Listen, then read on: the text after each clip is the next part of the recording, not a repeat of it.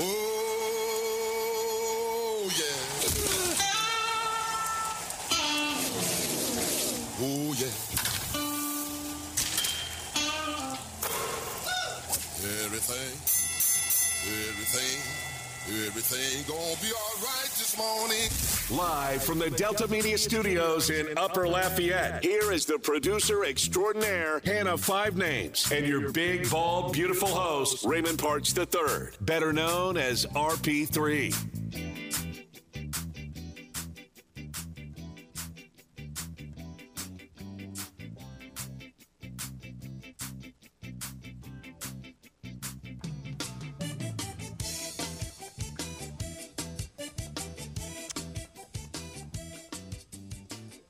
Finding a way to lose a game you controlled for the better part of three quarters.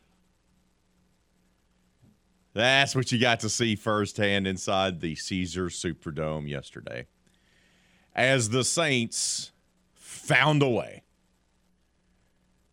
to choke away a game that they had in the bag to the Cincinnati Bengals. They kept messing around and messing around, and they did just enough. A perfect chain of events. Offense goes three and out. Punter shanks the punt. Gives a short field. And you left the door just wide enough open for Joey B and Ja'Marr. And then the awful missed tackling that has plagued this team all season long. A team that was supposed to be led by its defense. Roby misses the tackle. Tyrann Mathieu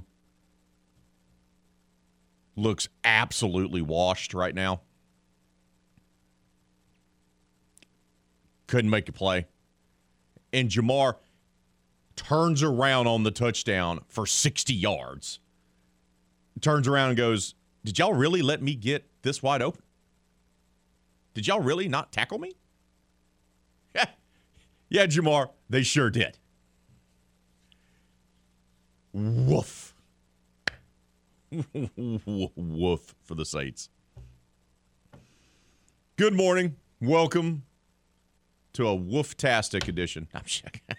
Welcome to a Monday edition of R P three and Company. I'm your host, Raymond Parts the third, joined inside the game studios by the producer extraordinaire, Miss Hannah Five Names. We got a great show lined up for you today. We'll be talking L S U football with our friend Jeff Palermo from Tiger Rag Radio. That'll be at seven thirty this morning. At eight o'clock, high school football. Man, we're coming down to the last three weeks of the regular season. Week eight has arrived. Yeah, week eight has arrived. We're going to get Hunter Bauer's thoughts on who is emerging as legitimate contenders. What about Turling's Catholic? They've taken down Lafayette Christian Academy, Westgate, Opelousas High, Saint Charles Catholic. Yeah. They're having a really good season. Undefeated. What about Acadiana High? They got humbled a little bit last weekend, didn't they? John Curtis. Are the Wrecking Rams for real? We'll talk about that with our buddy Hunter Bauer from Go Preps at eight o'clock. And at eight thirty for the Big Easy Blitz, we'll talk all things Saints with Canal Street Chronicles editor Tina Howell. So those are our three guests that we have lined up today for R P three and Company. Of course, we'd love to hear from you. Game hotline's always open, three three seven, seven oh six, oh one one one. That's three three seven, seven oh six, oh one one one. We'll get to Major League Baseball playoffs. Astros sweep the Seattle Mariners, but really needed four games to do so because they played a game that would never end. would never end. We'll touch on the McNeese Cowboys losing over the weekend, L S U's win in the swamp, and so much more. But we'll start off with the Saints. They had a great game plan. They really did. They were going to lean on their running game again, and it worked. Alvin Kamara had ninety-nine yards rushing. They were able to utilize him. They used Taysom Hill in running situations. Mark Ingram ran angry. two hundred yards rushing. More than two hundred yards rushing on the ground. So, so once again, they figured out that what they can do best is run the football. And their game plan was, we're going to run the football and we're going to limit the amount of possessions that Joe Burrow, Ja'Marr Chase, and Cincinnati's high-powered offense is going to have. Going to play keep away. And it worked. It worked. Here's the problem. When the Bengals had the football, their drives, their scoring drives resulted in touchdowns. The Saints' drives resulted in field goals. Will Lutz was phenomenal yesterday. He was automatic. They put the game in his hands. He said, I got this. Not an issue. Kick after kick after kick after kick.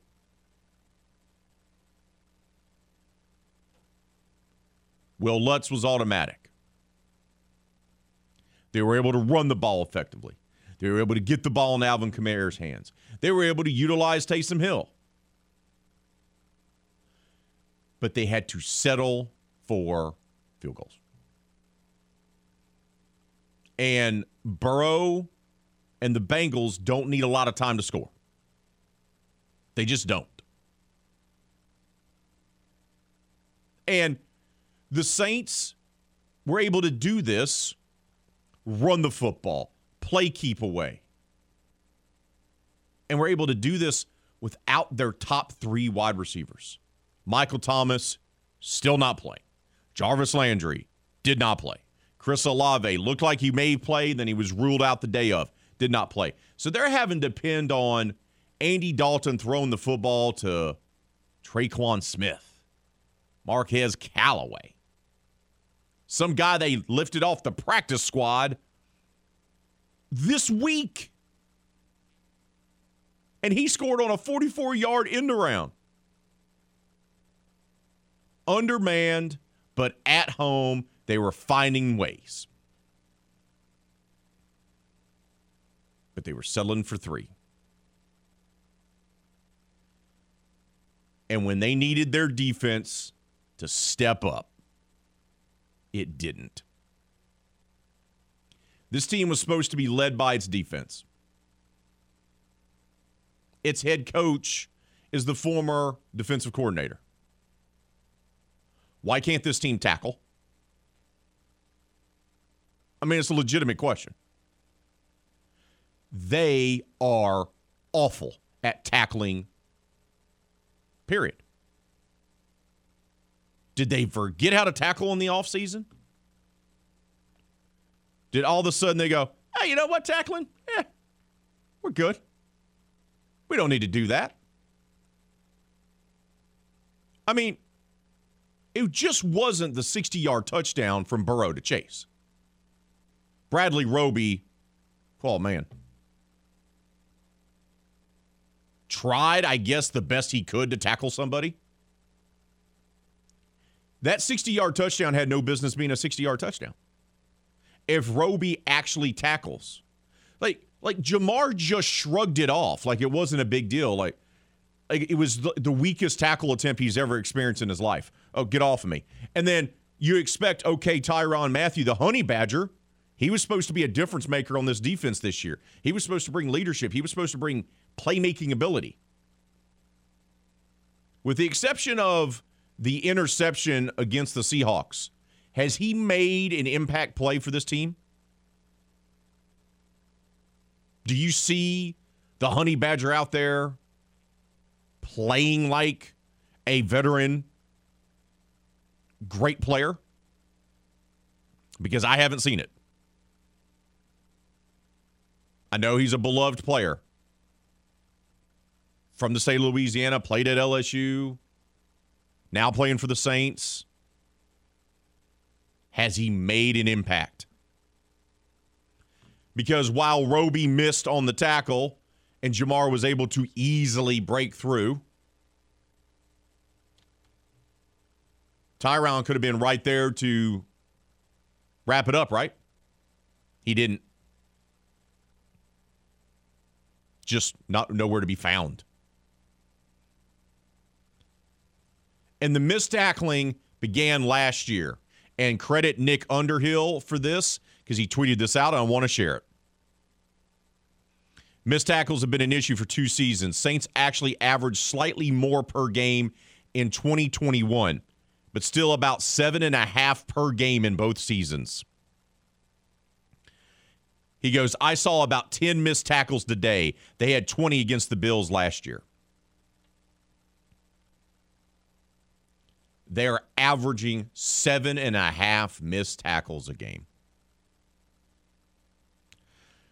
So when your team finally finds competency on offense without its starting three wide receivers, and during the game, Adam Troutman got hurt and had to leave the game, your starting tight end, and they find a way to move the football with a backup quarterback in Andy Dalton, who's limited at best, and guys like Callaway and Tre'Quan. Tre'Quan Smith played well yesterday. I can't believe I'm saying this. A day where Tre'Quan Smith played well, or as well as it can be for Tre'Quan. They still lost the game. Settling for field goals instead of touchdowns. But the chain of events at the end of the ball game just, it's third and four. Saints have the ball. Third and four, and Hendrickson beats Hurst. Hurst, who should have been called for holding on the call, but wasn't, and hits Dalton on the arm, the former Saint Hendrickson, hits Dalton on the arm, incomplete pass, time for a three and out, time for a punt.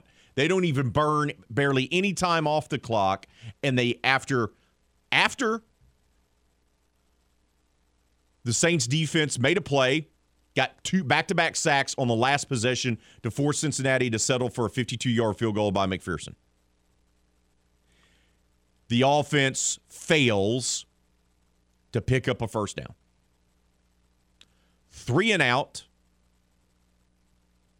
Can't protect. Incomplete pass, which stops the clock. Then you have to punt the ball away. Well, you got to feel kind of good about your defense because they got a couple sacks and kept Joe Burrow and Ja'Marr Chase out of the end zone the last possession. But your punter decides, hey, now, this is the time to have the worst punt of my career. twenty-nine yards, shank fest, voila. Now you got the ball at the forty-yard line of Cincinnati.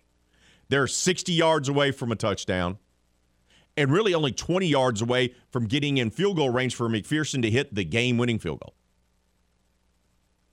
But they didn't need that game-winning field goal. No, no. Because the defense opted to not tackle. sixty-yard pass. Burrow to Chase. Touchdown. Gut job. There you go. And the offense tried to move the ball down the field, and they desperately wanted a flag on the play with Callaway and, and Eli Apple getting tangled up. No call. Wasn't going to be a touchdown anyway. Ball game. Snatching a defeat from the jaws of victory. Now they're two and four. They have to do a quick turnaround by playing Arizona on the road this Thursday night.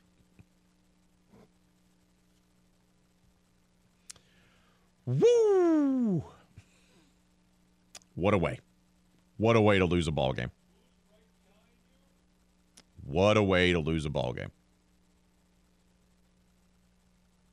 We got to take a timeout. We'll hear from the Saints about the gut punch loss that occurred yesterday inside the Caesars Superdome. That's coming up next right here on The Game, Southwest Louisiana Sports Station, and your home for the L S U Tigers and Houston Astros. The guys here in the game dugout love baseball. It was the game that was passed down to them by their fathers. Hey, Dad? Catch. I'd like that. Not all of them had such heartwarming moments. This guy threw at his own kid in a father-son game. Now back to more baseball talk here on The Game. one oh three point seven Lafayette and one oh four point one Lake Charles, Southwest Louisiana's sports station.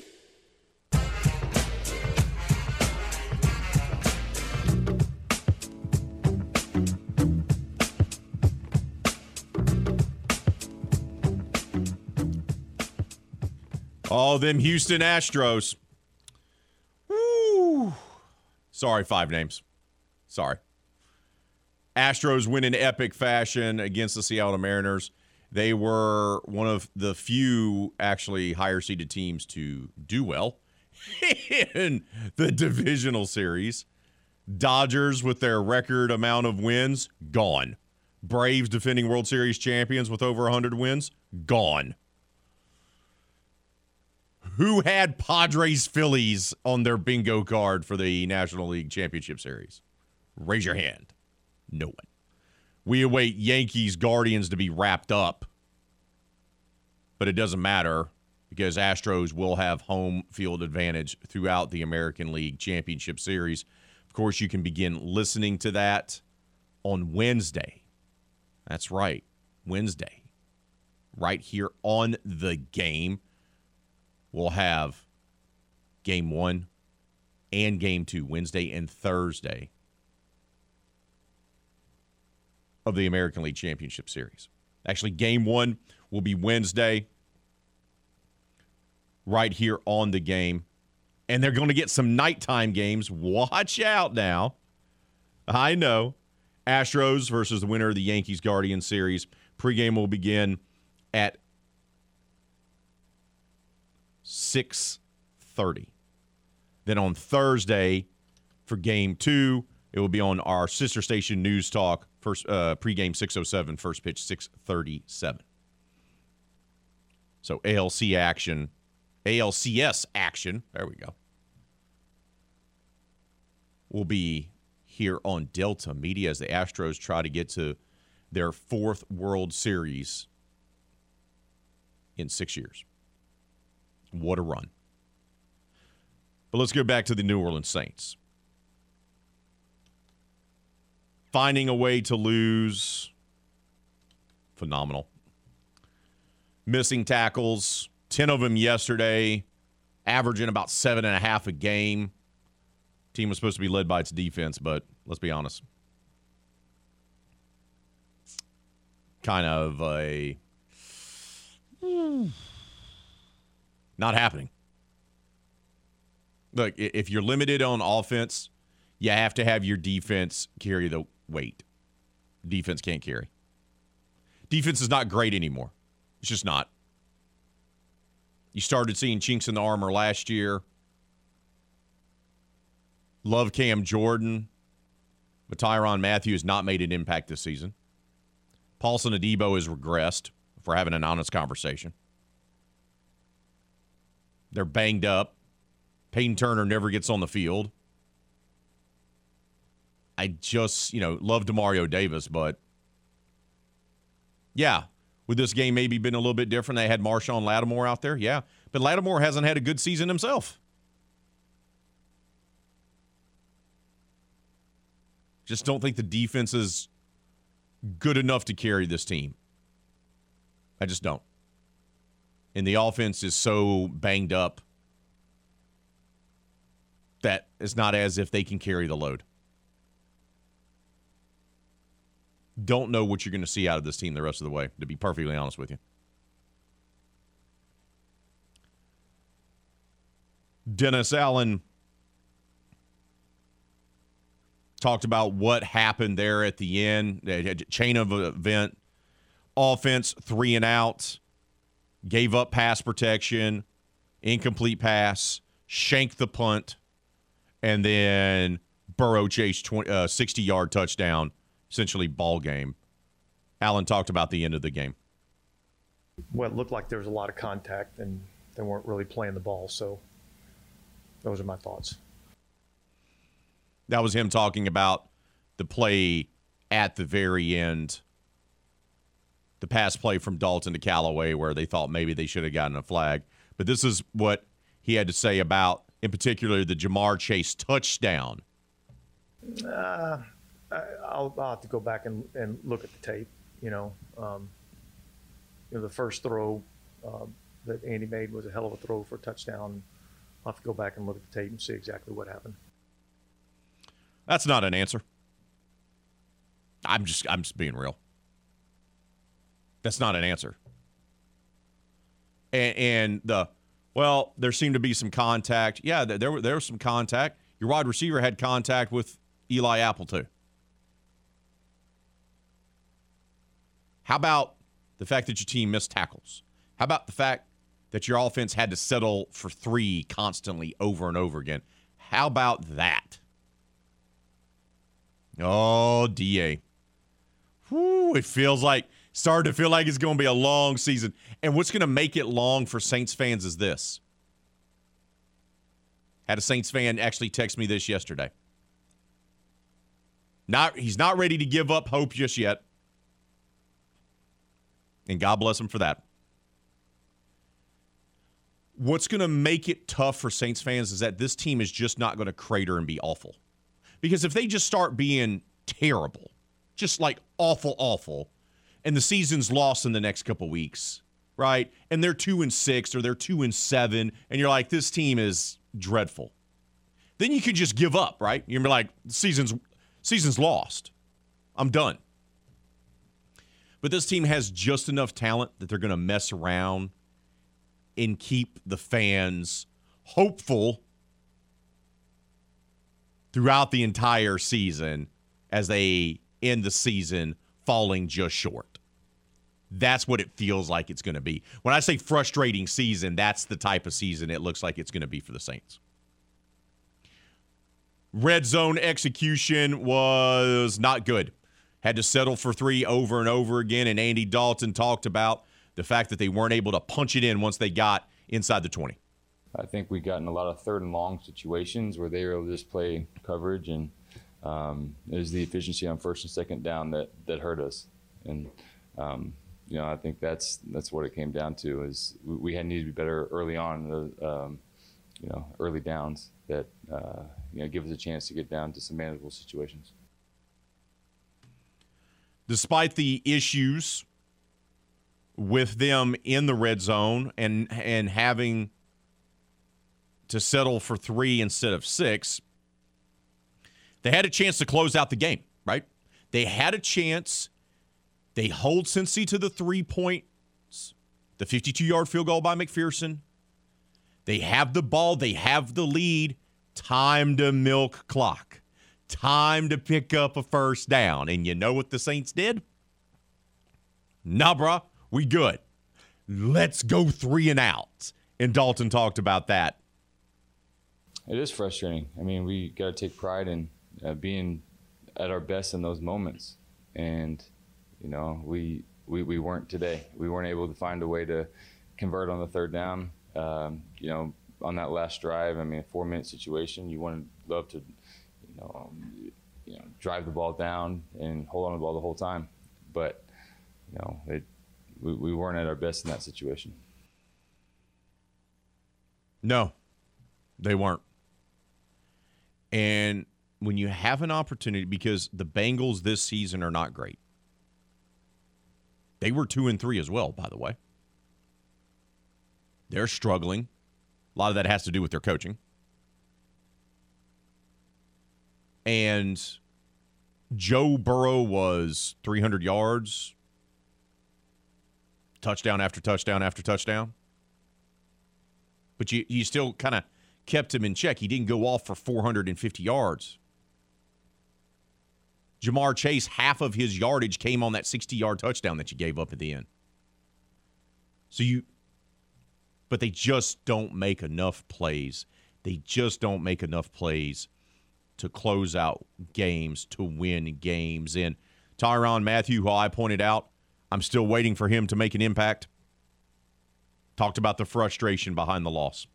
Yeah, I mean, listen, I think it hurt. Anytime you lose in this league, it hurt. Um, you know, but in the last couple of weeks, we, we've had, you know, uh, you know, double-digit leads. And, um, you know, we just got to find a way to kind of, you know, put teams away. Um, so, um, you know, but I think the most important thing is us just continuing to stick together. Um, you know, I think we have a good group. Um, so, you know, I think we'll be all right in the end, but uh, just got to find a way to con- finish these games. Are you going to fix missed tackling by the end of the season? Because it was an issue last year, and that's carried over to this year. I, I, I get the wanting to try to stay positive, but we're getting really, really close to just saying that this is a bad football team. Because I, as I pointed out yesterday, someone commented, and they did this, and they did this. And I go, you know who does those things? Bad football teams. Bad football teams lose games like that yesterday. There's nothing that we've seen from the Saints this season that suggests that they're a great football team. There's nothing that we've seen from the Saints that even suggests that they're a good football team. They have the potential. They have the talent to be good. We expected them to be good. But, eh. We expected them to be good, but they're not. And you can use injuries as an excuse. And yes, Steve. Yes, Steve. Steve won't even wait for me to get to the commercial break. Yes, Steve. I understand Vegas said they were a seven-win team. He's brought this up to me three times. You were right, Steve. You feel better? Salty Steve. It is six thirty on a Monday. You maniac. But no, Steve has a good point. Vegas said the Saints were a seven-win team before the season started. You're not wrong. You're not wrong. But they got to be better. There's no excuse for this team to be this way. And, and and this isn't a Jameis Winston thing either, right? He's not playing. He's not playing. This defense is what is a little concerning to me. They don't make enough plays, and they're not great anymore. They're just not. Poll question of the day. What was the biggest reason the Saints lost to the Bengals? Was it settling for field goals? Was it the hideous tackling? Was it mediocre quarterback play? Or was it all of the above? Right now, leading the vote is all of the above with fifty-four percent of the vote. thirty-eight percent of you say hideous tackling and eight percent say settling for field goals. Keep those votes coming on our poll question of the day. Leave your comments on Facebook and Twitter. And we'll share them throughout today's show. We got to take a timeout. When we return, we'll shift from the New Orleans Saints to the L S U Tigers. That's next right here on The Game, Southwest Louisiana Sports Station, and your home for the L S U Tigers and Houston Astros. A recent survey discovered that Game listeners prefer our station over watching a mandated webinar at work. Oh, thank you, everyone, for coming to this exciting meeting today to discuss... Take that, productivity in the workplace. This is The Game. one oh three point seven Lafayette and one oh four point one Lake Charles, Southwest Louisiana's sports station.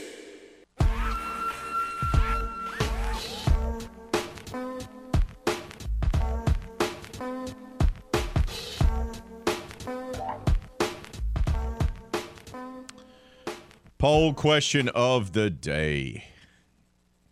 It's up. What was the biggest reason the Saints lost to the Bengals? Was it settling for field goals instead of getting touchdowns? Was it the hideous tackling? Oh, tackling's so bad. Like, like they, they just don't tackle. Was it the mediocre quarterback play? Because, well, let's be honest, Dalton was eh, mediocre. He's the epitome of mid or all of the above. sixty percent say all of the above. thirty-three percent say hideous tackling. seven percent say settling for field goals. J P K, the O D, says, I'm going to go with the old tried and true reason. They scored more points than us. John Paul Cajun Daddy says, this is now the third game the Saints lost in which a very bad call by the officials led to a continued drive that led to a score that allowed the other team to take the lead. But, but John, bad calls, like th- th- this has now become part of the D N A for Saints fans. You didn't play good enough to win the game. You didn't play good enough to win the game. You just didn't. If your defense can make a tackle, you win the game. If your punter doesn't shank the punt, you win the game. If your offense doesn't allow the left side of the line to get blown up on a third down play and you actually pick up the first down, you win the game. Like, there has to be accountability here for Saints fans. That you lost the game. You didn't do enough. Your defense didn't make tackles. Like, basic football stuff here, guys. This is, this is basic football stuff. Always blaming the refs for the fact that you're losing games is, is old, man. It's old. How about you? How about you're better? How about you have some accountability here and the team tackles better and the punter punts better and the quarterback throws the ball better and the offensive play calling is better? How about that? You always want to make the officials the scapegoats. The officials suck. We know that. We know that. You know what hap- you know what good teams do? They overcome bad calls. It happens every single weekend. And it's happened for years. Hard on Twitter says, this falls on the coaching and their poor decisions. We did an all-around good job the first three quarters. They abandoned using plays and players that bring them success, especially on offense. No Taysom, no Rashid. They exit game plans and what's working on a regular basis. Frustrating. Yeah, they got that. They changed from the first three quarters into when they got into the fourth quarter. Eh... Wasn't as good. Joe Cola says, from top to bottom, this is a bad team, period. From players on the field, coaches, and administration, embarrassing. Oh, and as a Turlings alum from a long time ago, go Rebs. Yeah, uh, Turlings Catholics undefeated, by the way. They're one of the best teams in the state.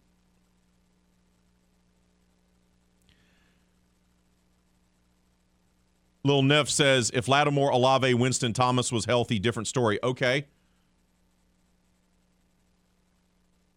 We've had Winston, Olave, Lattimore, and Thomas healthy other games this season. They lost those games, didn't they? I, well, I, I, I'm going to hear a lot of it. I get it.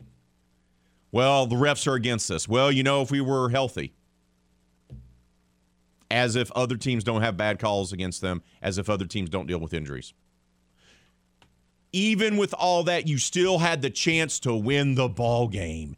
And you didn't make the plays to do so. The game was right there for you to win. Three and out. Woof. Shank putt. Punt. Woof. Missing a tackle and a sixty-yard touchdown. You do your job on those three plays. Heck, two of the three, and you win the game. Let's head out to the hotline. Welcome on Doug to the show. Doug, thank you for waiting, brother. What's on your mind? Uh, um, Ray, you know that, that last touchdown by by Chase, that was reminiscent of the um, miracle in, in Minnesota. Remember? when Diggs caught that pass and there was two missed tackles and he ran in for the touchdown, knocked the Saints out of the playoffs. Oh, yeah. That's what that's what that reminded me of right there when, when Chase did that. It's like, man, not again. Come on. It, it, it's terrible. Tackling is just terrible on this team. And, and this syndrome going around the whole team with this Michael Thomas syndrome, I call it, you know, with, with ankles and toes and, and whatever else. Players staying out of work. This is pitiful. This is, this is bad stuff going on here with this team. They better get it right. And I think it starts with the head coach. And another thing, uh, Ray, uh, Daniels with L S U, I believe he's, he's building up some confidence, Ray. The O-line giving him just enough time to, to make passes down the field. The receivers are catching the ball. It's building confidence up in this young man. I, this team could go on and win a few more games, Ray, I hope. I agree, right, Doug. I agree. I appreciate the fo- my call, Ray. Anytime, brother. Enjoy your day.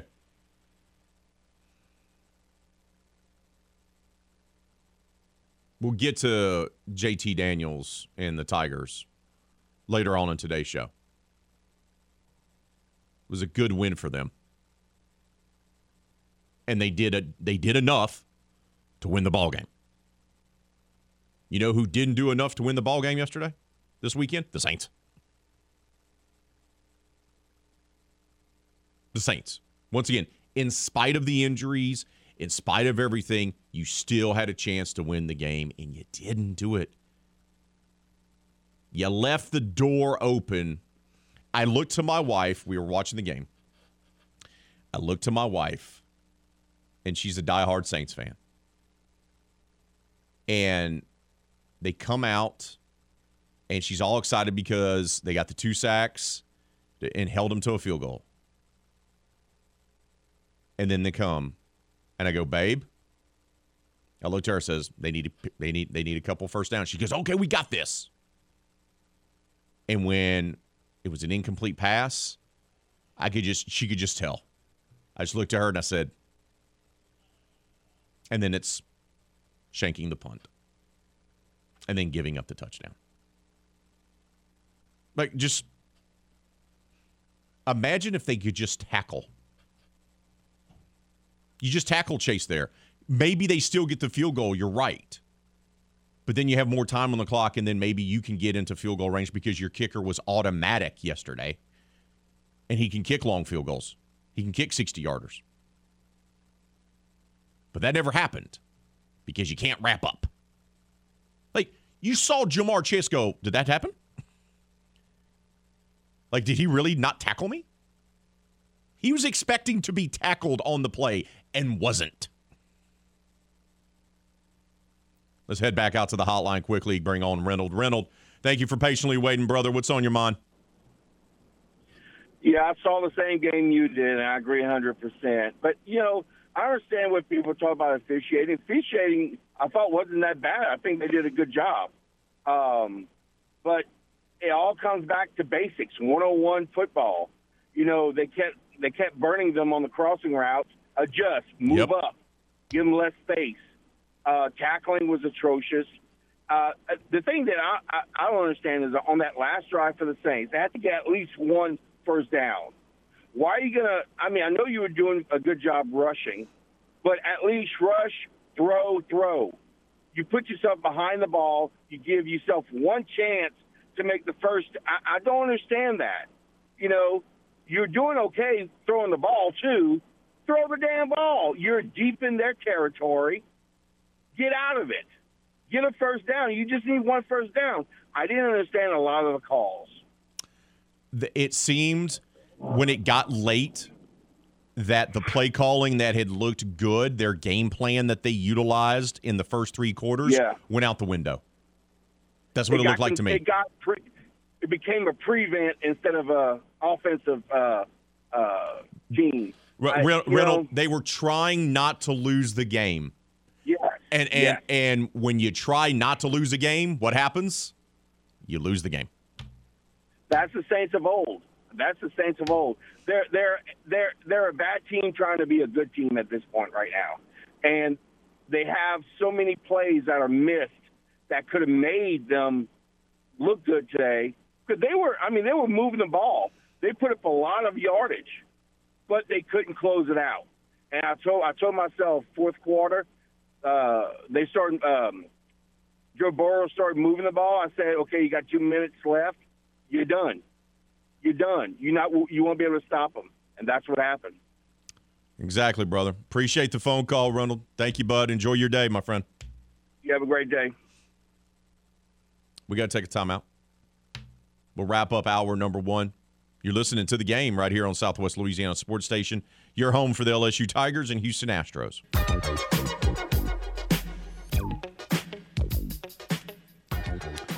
Uh, if you haven't signed up for the Game's Rewards Club, you need to do so today. Go ahead. Let's make some time here on October the seventeenth. Put some time aside. Sign up for the clubhouse. It's free. It's easy. You simply go to ten thirty-seven the game dot com or ten forty-one the game dot com. You click on the Rewards Club tab. We even have a video tutorial showing you how to do it. Seriously, I was able to figure it out on the first try. If I can do it, you can do it. And once you become a member, you're going to have the opportunity to score great stuff.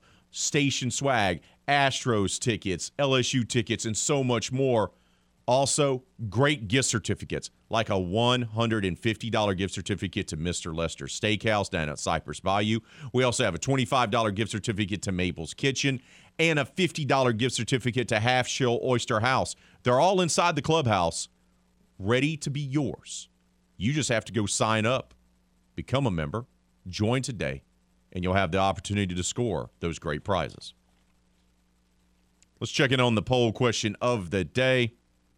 It's about the Saints finding a way to lose yet again. What was the biggest reason the Saints lost to the Bengals? Was it settling for field goals? Was it the hideous tackling? Was it the mediocre quarterback play? Or was it all of the above? Right now, as we wrap up hour number one, fifty-nine percent of you say all of the above. thirty-two percent say the hideous tackling. nine percent of you say settling for field goals. Keep those votes coming on our poll question of the day. Keep leaving your comments on Facebook and Twitter, and we'll share them with all of you throughout the rest of today's show. That's going to do it for hour number one. Hour number two coming up, we're going to switch gears. We're going to talk a little L S U football. Big win for the Tigers down in the swamp. We'll talk a little Major League Baseball as well as the Astros punch their tickets to the A L C S. That's all coming up, hour number two, right here on The Game, Southwest Louisiana Sports Station, and your home for the L S U Tigers and Houston Astros.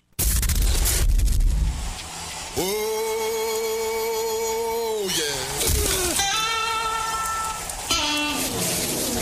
Oh, yeah. Everything. Everything, everything gonna be all right this morning. Live from the Delta Media Studios in Upper Lafayette, here is the producer extraordinaire, Hannah Five Names, and your big, bald, beautiful host, Raymond Parts the third, better known as R P three.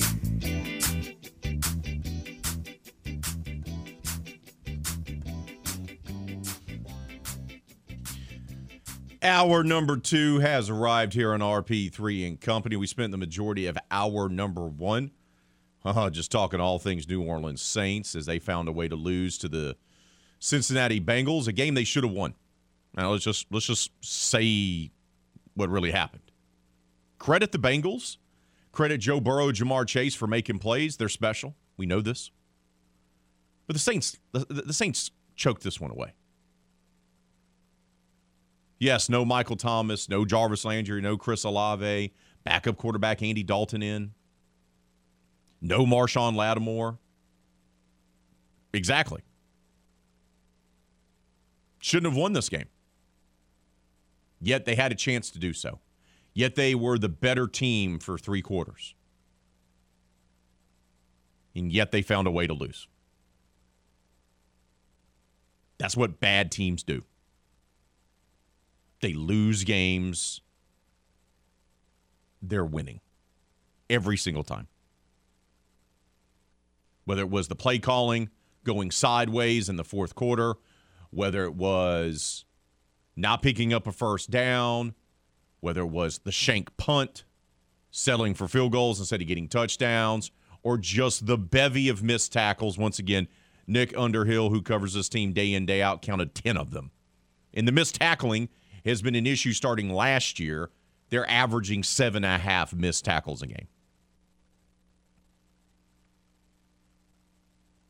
They let this one go, get away from them. They blew it. And now they're two and four. And now they have to do a quick turnaround and get prepared for Thursday Night Football against Kyler Murray and the Cardinals, who they look bad. They lost to Seattle yesterday. So once again, this is another winnable game. But will the Saints actually win it? Hmm. That's to be decided. Let's head out to the hotline. Welcome on James to the show, who's been patiently waiting. James, good morning to you, brother. What's on your mind? Mister R P three, I wanted to touch on the Saints, L S U, and my Mariners, if I could, really quick. All right, Saints, bud. The Saints, I don't know what to say. You know, there's three really good football teams in the N F L. There's three really bad football teams in the N F L, and they're in the middle.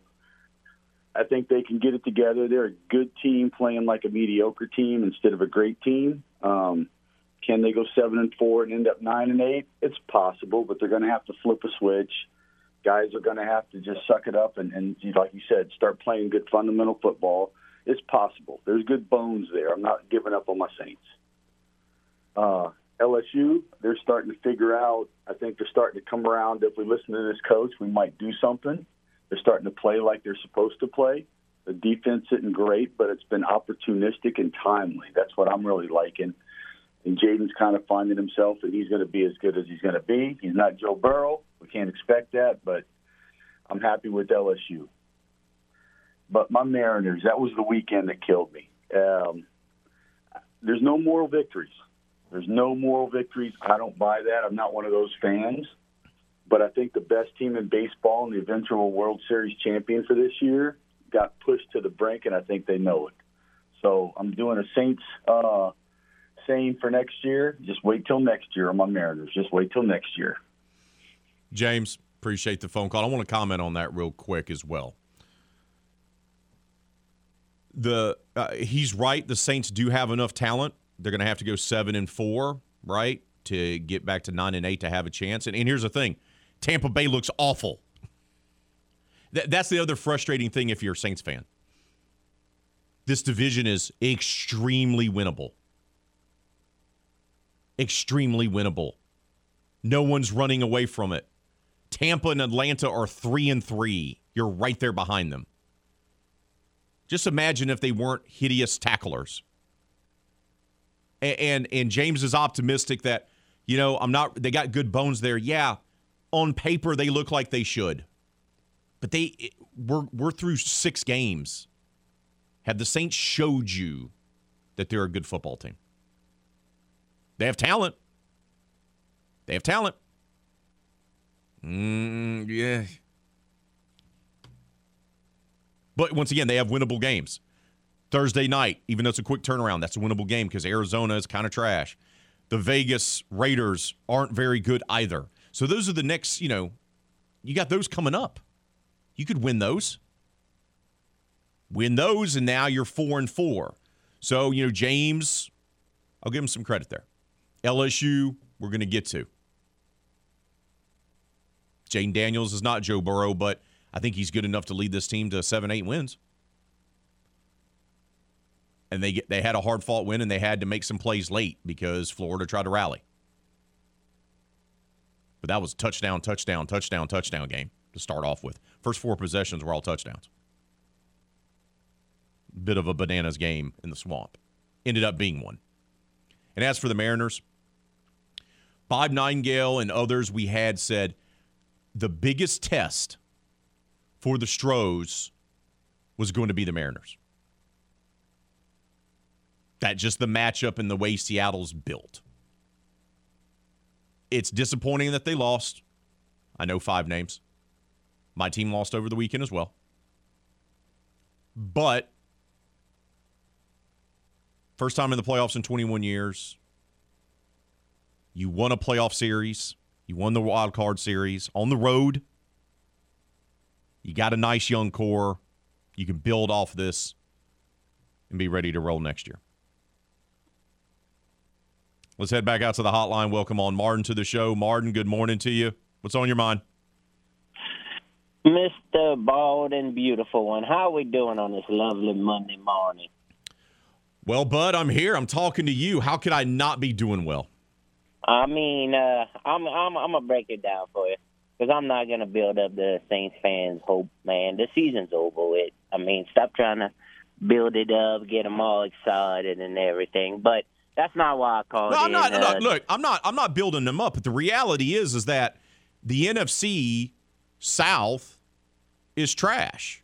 So, it is. so I, I, I you, said it from season's beginning. You, I said you could win eight I or mean, nine games and win that division, and you're in the playoffs, Mark. Yes, sir.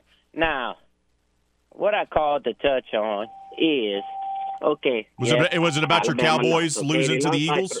Was that was that why you called? Wait, say that again. You, did you call because you wanted to talk about your Cowboys losing to the Eagles?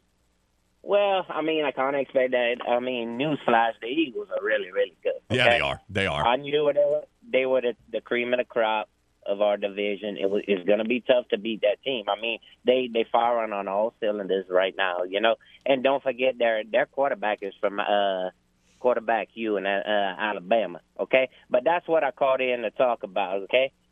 All these, all I kept seeing is, On on Facebook, after Alabama lost, was the rest of the S E C had caught up with Alabama, blah, blah, blah, blah, blah, blah, blah. Okay, the rest of, as long as Nick Saban is head coach of the Alabama Crimson Tide, the S E C will not catch up to Alabama. Well, Martin, Mar- Martin, how, how, how's uh, what's your rationale there? Because last year he had uh, the first time an assistant beat him in A and M, and then they got curb stomped by Georgia in the national championship game. And they look but immensely vulnerable. They should have lost. Martin, Martin, it, it's facts. They got punked by Georgia in the title game. Absolutely I punked. I, I will not deny that. But we did, don't forget, we did beat Georgia early that year, too. Well, well, I mean, okay. that that's the same argument that L S U could have had back in two thousand eleven. Hey, we beat you in the regular season, but when it mattered the most, they didn't. Well, fact uh, of the uh, matter uh, is. You, yeah, but, but, Martin, I'm not, uh, look, Saban is the GOAT. I'm not debating that. But the rest of the conference has caught up in the last couple years. Saban, look at Alabama, how they're built. I've tweeted about this over the weekend. They do things now that they typically don't do. First of all, their secondary isn't very good. It just isn't, okay? They don't, they don't have the top-flight guys, the studs on the back end of the defense, and they're not as physical across the line of scrimmage. You saw that last year, and you saw it again this year, okay? And right. That's an issue because other teams have been able to figure it out. Georgia's a more physical team. Tennessee's doing a nice job with Josh Heupel. The, the, the, the other teams have closed the gap, brother. They have. I mean, that, that's not denying that. You can't deny that. Now, another question I have is where the heck has Will Anderson been all season long? I mean, he's been a no-show. I mean, he's been a no-show. I mean, he he hasn't showed up. But one more thing I want to uh, I want to touch on before you let me go. Is uh, how about them uh, the the Los Angeles punks like like Kevin Flake?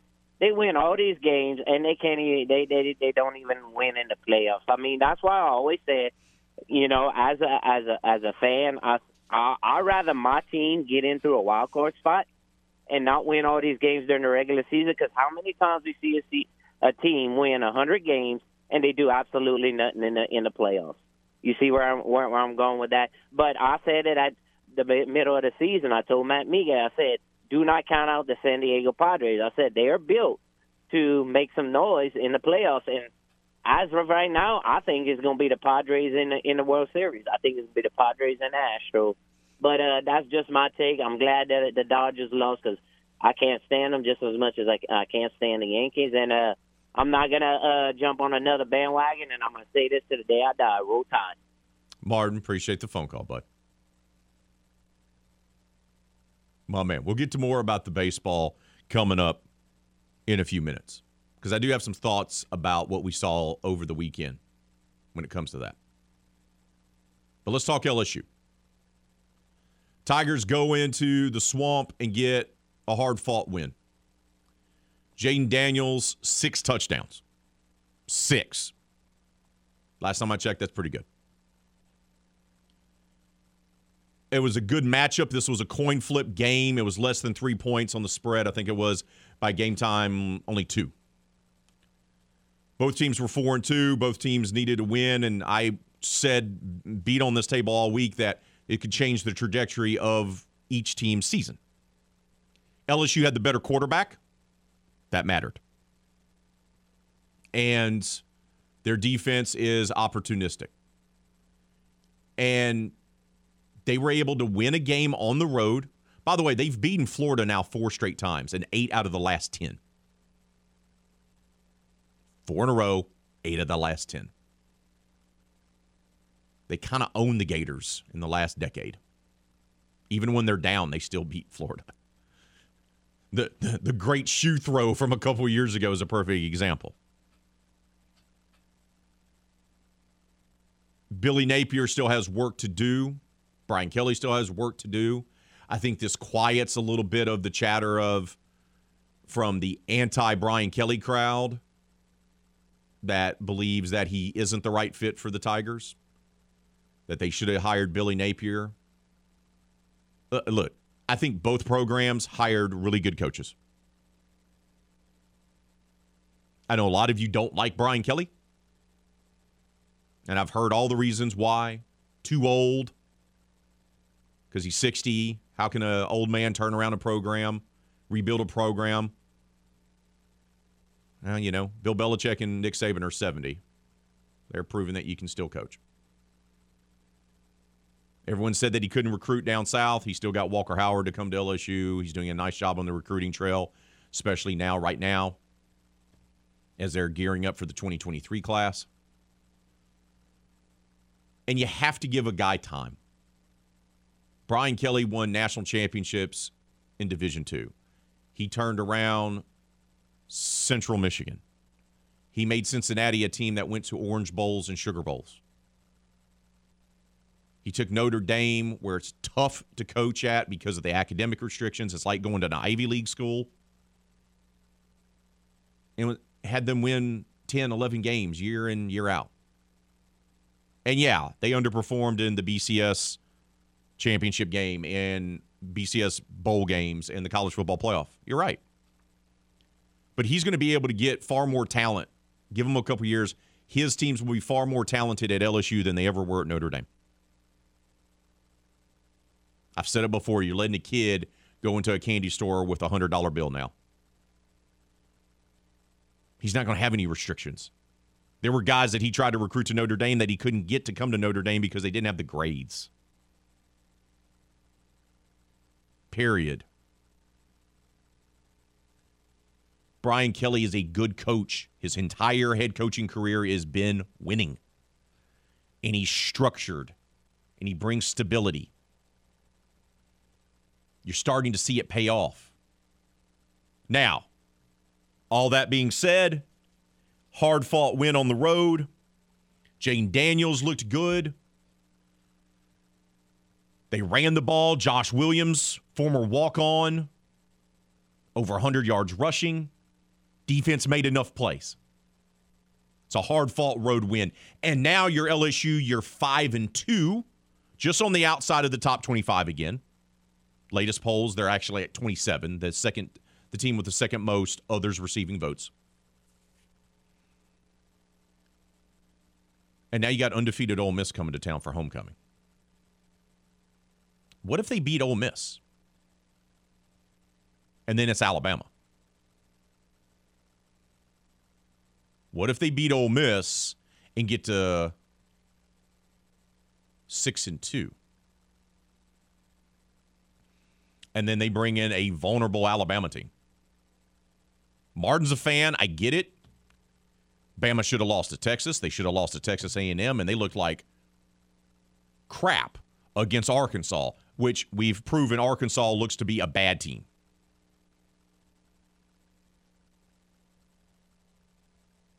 So Alabama is not the world beaters. They are immensely vulnerable. Now, I could argue every team in college football right now, with the exception of maybe Ohio State, is very vulnerable. Every team has a vulnerability, including Georgia. But, well, how good is that Georgia-Tennessee game going to be in a couple of weeks? All that said, for L S U, now you're five and two. Now you got Ole Miss coming to town. Now you look at the rest of their season and you go, okay, I said the ceiling looked like to be seven, eight wins. Well, Ole Miss, Bama, Arkansas, U A B, Texas A and M. They can win all three of those final three games for sure. That gives them to eight. If even if they lose to Ole Miss and Bama, they beat Arkansas, U A B, A and M. That's an eight-win season in year one of Brian Kelly, who, by the way, took over a team that only had thirty-nine scholarship players. Just like to point that out. Just like to point that out. They played extremely well. Jaden Daniels played extremely well. Six touchdowns, career performance, three passing, three rushing. Brian Kelly afterwards was asked, hey, you know, this great performance, which came kind of out of nowhere, were there any signs that Jaden had that potential that he could play this way? Absolutely, of course. I mean, I mean we were hoping that uh, he was going to be more uh, assertive with the football and push it down the field. He's seeing things a lot better. Uh, the offense is coming to him. Um, it's a new offense that he's in. Uh, and um, it's it's slowing down for him, um, and and obviously, you know, throwing for three and running for three. You saw his athletic ability and his ability to um, to move this offense. Keyshawn Butte was also very good as well, wasn't he? Former Westgate star. They fed him the ball. He made plays. He caught the. I mean, it sounds simple, but he actually caught the football when it was thrown to him. Now he didn't get into the end zone. But he led the Tigers in receiving, stepped up big time and time again in this game. And Brian Kelly was asked what was really clicking for Keyshawn. He just, um, I made him the game day captain, and you could just see that intensity pick up. And I don't know that that was the reason for it, but he played fast. He, I made him game day captain because of the way he practiced this week. Um, he, by far, set the standard in terms of Um, how he went to practice, and it showed in the way he played. He was faster than anybody. Uh, he broke tackles. He was a difference maker. If he plays at that level, um, we're, we're a different football team. They have the potential to get to be an eight-win team or maybe even better now. Now, they still got a lot of work to do, and some of that has to do with the special teams because the special teams is just, let's be honest, dreadful. Jack Besh, feel for the young man. He's a good kid. Covered him in high school. We've had him on the show, but he but he muffed an, another another kick, and then he had to be taken out of the game. Like he was in street clothes during the game. Kelly gave an update on what happened to Jack during the game. He, he has a strain in his lower back and. Same same injury as last week, um, and, and it just he just tightened up again. So he's dealing with that back issue. They got to figure out the special teams, though. They got to they got to figure out in a hurry because they're going to lose a game because of special teams. They just are. They got to figure it out because you look at this L S U team and you just go, the special teams is horrendous right now, absolutely horrendous. Defense, Richardson had his moments, that eighty-one-yard touchdown run, which was sensational for the Gators quarterback late when they tried to mount the comeback, scoring back-to-back touchdowns in the fourth to close the gap a little bit. They had their plays. They put up some, some yardage, but for the most part, I thought L S U's defense did a nice job. This is what Brian Kelly had to say about the Tigers' D. You know, I, I look, they did some really good things. Um, we harassed the quarterback tonight. Um, But we have to tackle better.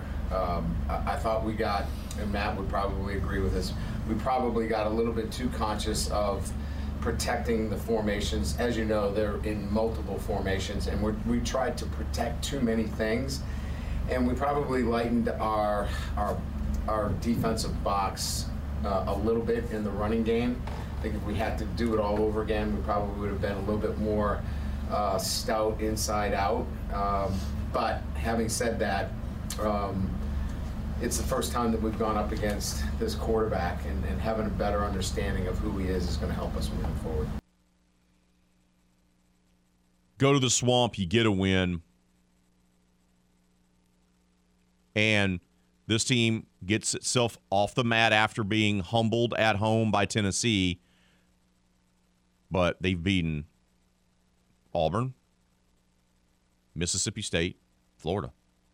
You realize Brian Kelly's the first coach in L S U history in his first season to beat Auburn on the Plains and Florida at the Swamp in the same season? They're trying to turn things around. They took a big step on Saturday. We got to take a timeout. When we return here in R P three and Company, we'll talk Major League Baseball playoffs. Astros outlasting the Mariners in an epic game three to sweep the M's and move on to the L C S. We'll talk about that next right here on The Game, Southwest Louisiana Sports Station, and your home for the L S U Tigers and Houston Astros. Tune in every weekday at eight fifteen a.m. and three fifteen p.m. for the L S U Sports Update, presented by Tibbs Trailers here on The Game. ten thirty-seven Lafayette and ten forty-one Lake Charles, Southwest Louisiana's sports station.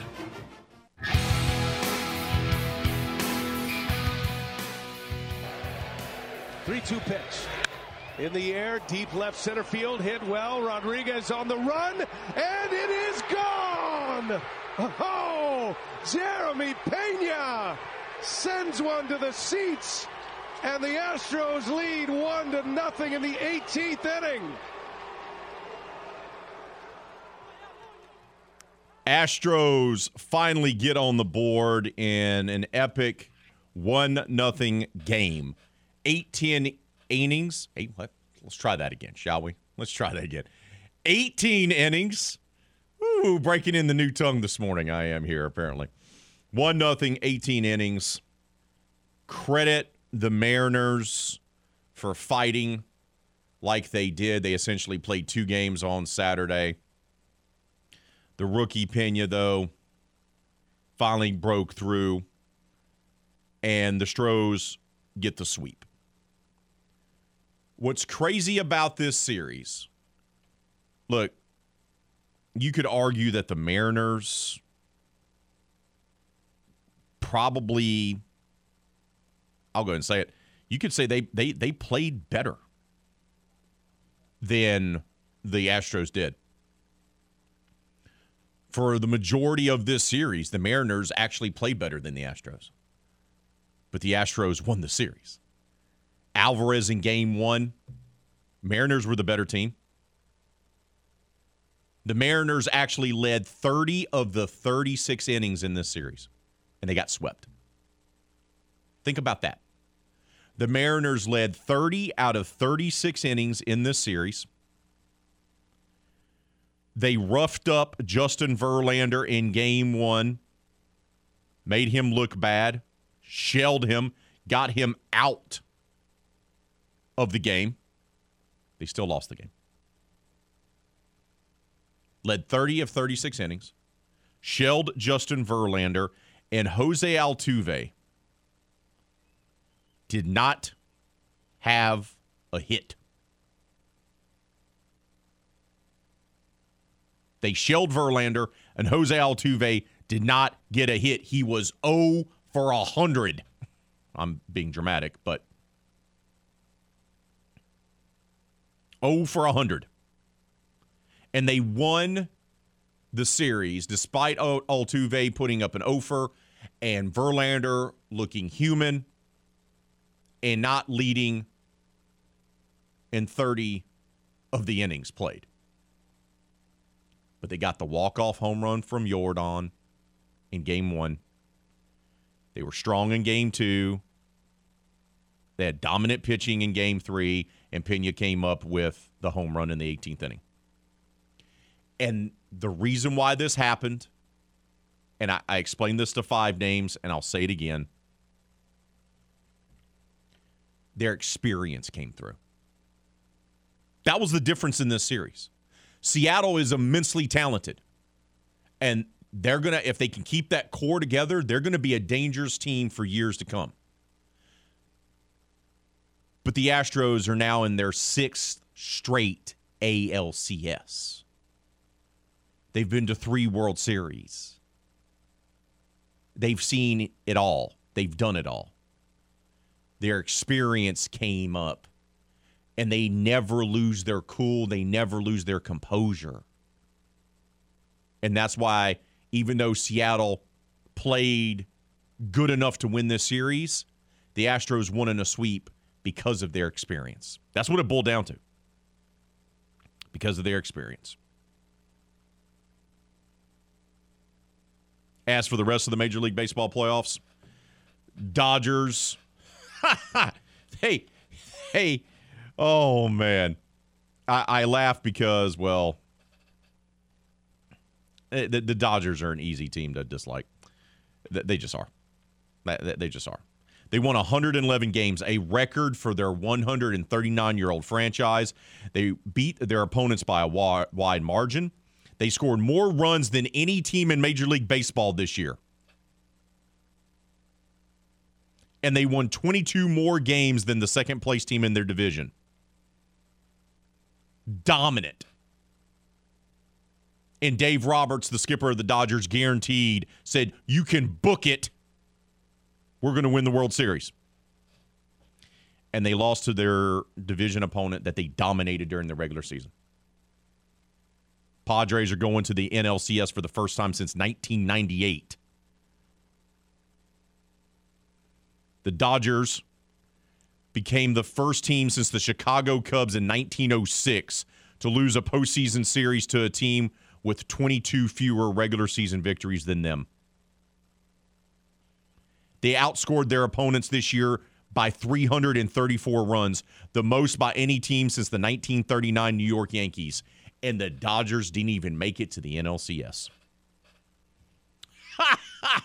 Like, this is baseball, man. This is baseball. Phillies take down the defending World Series champs and the Atlanta Braves. So we got Phillies and Padres, both of them as wild card teams, by the way, playing in the N L C S. The Astros await the winner of the Guardians Yankees, as Garrett Cole pitched really well yesterday to help the Yankees survive as they force a Game five, which will be played today in the A L D S. Baseball. Gotta love it, man. This is what makes it special. And I think the time off that was implemented this year, I think it hurt the teams. Dodgers, gone. Braves, gone. Astros had their hands full the entire time with the Mariners, and the Yankees are on the brink of elimination too. Baseball is all about routine, and you take a week off, you throw that routine off, and it showed. It showed. We got to take a timeout.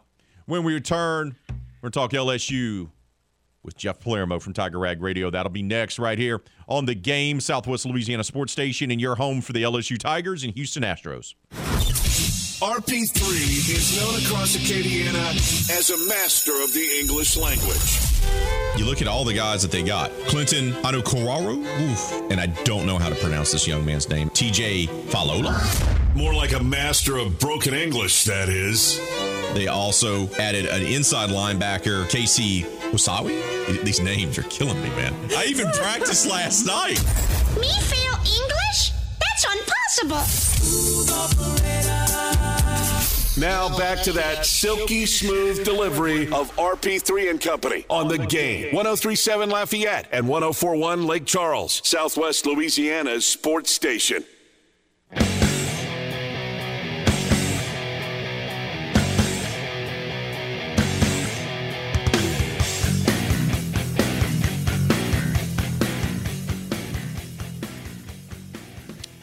The L S U Tigers go into the Swamp, get a win. They improved to five and two on the season.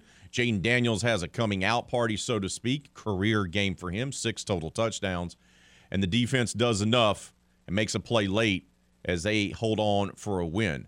To recap it and to look ahead to this Saturday's homecoming game against undefeated Ole Miss, well, that should be electric. is our good friend Jeff Palermo from Tiger Rag Radio. Jeff, good morning to you, brother. How are you, my friend?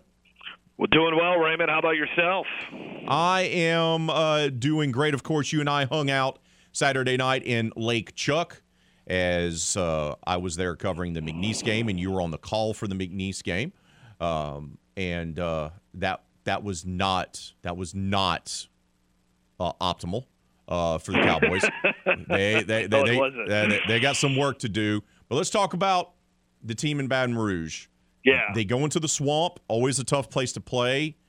Uh, lots of buzz about this being the Brian Kelly, Billy Napier game. I don't think either coach really cares about all that. They're trying to rebuild their programs, but fans care.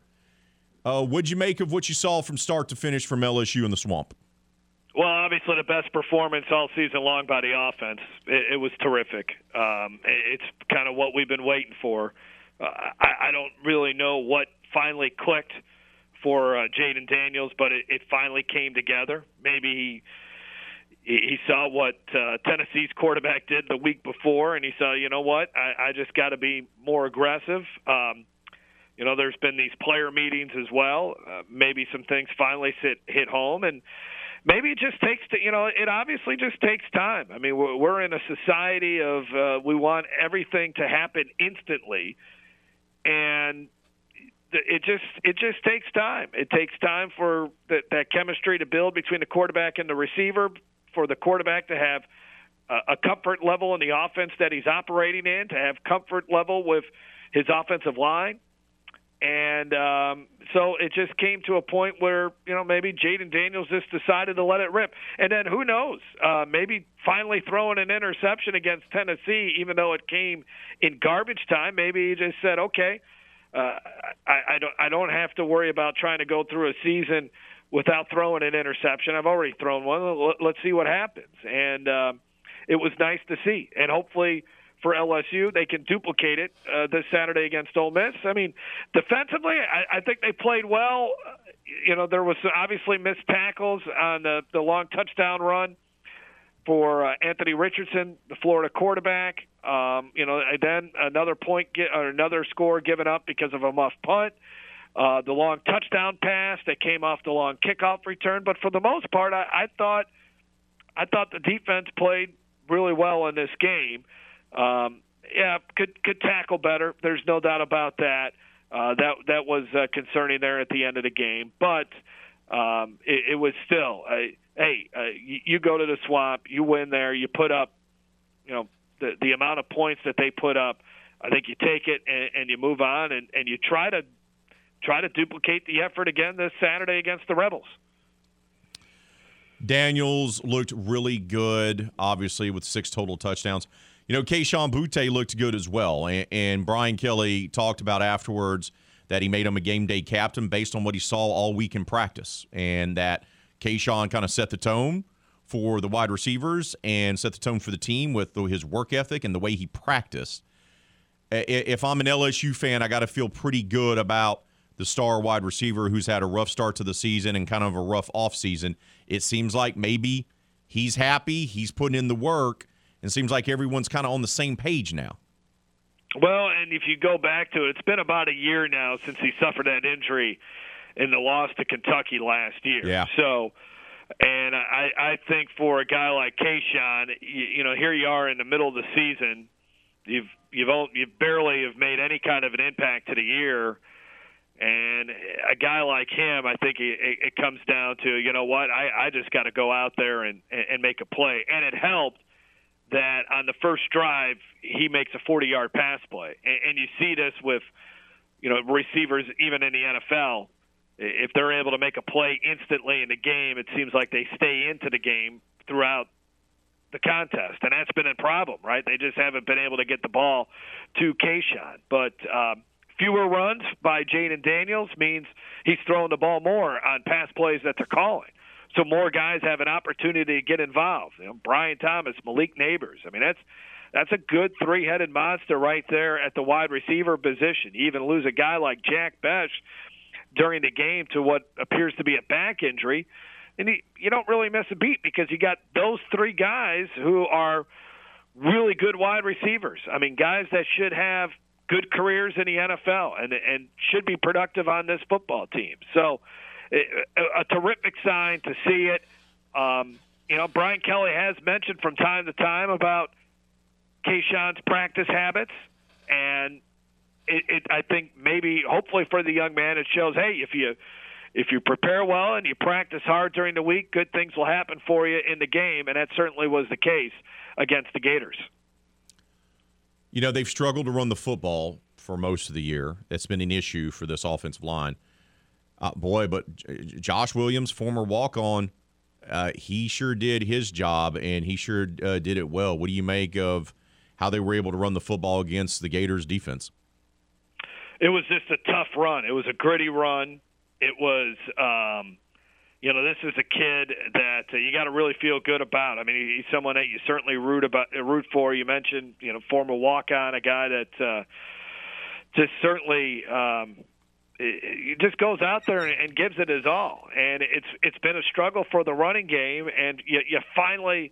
You finally you break one, and you break one when you when you really need it to kind of get you going in the second half. So uh, that was great, and I think you you saw a little bit more from John Emery as well. And, and again, you know, we we continue to sit here and uh, it, you know we over the last the, over the over the games prior to this one against Florida, we you know we're pulling our hair out and, and so forth over just the, the troubles on this offense. And I think, again, it just kind of comes down to it just took some time. And and now you just hope that this this wasn't a one, one-game thing. You hope that uh, there's some carryover to this, and you start to see some more consistency as a whole from the offense uh, the rest of the way.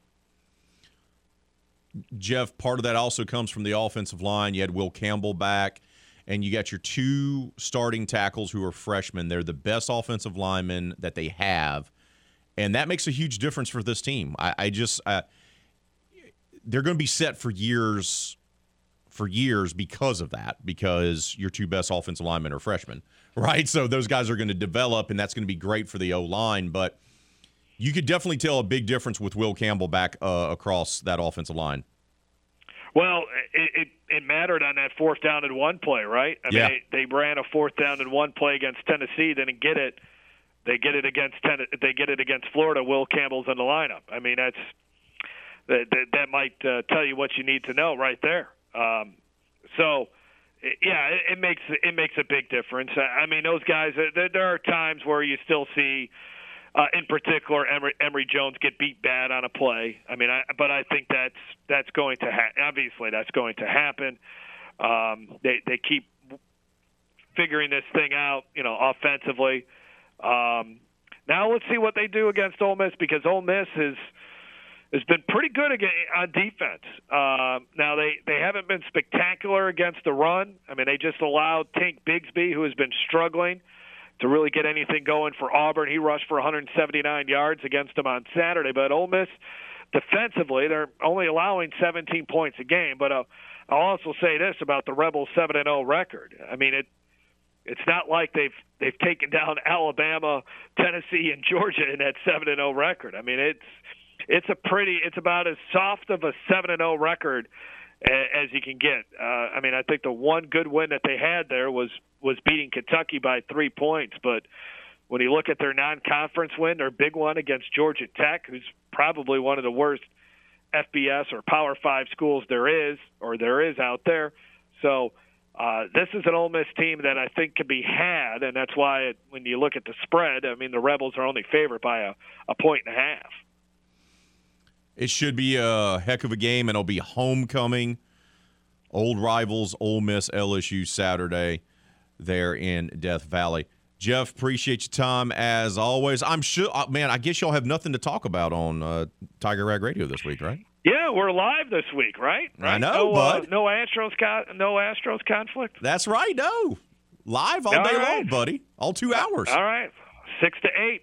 Come join us. Yeah, um, we'll we'll certainly break things down. So, uh, looking forward to it. Always appreciate your time, Jeff. Thank you for it, bud. We'll talk to you next Monday. All right, sounds good. Thanks, Raymond. We got to take a timeout. We'll wrap up hour number two and get you set up for hour number three. That's all coming up next right here on The Game, Southwest Louisiana Sports Station, and your home for the L S U Tigers and Houston Astros.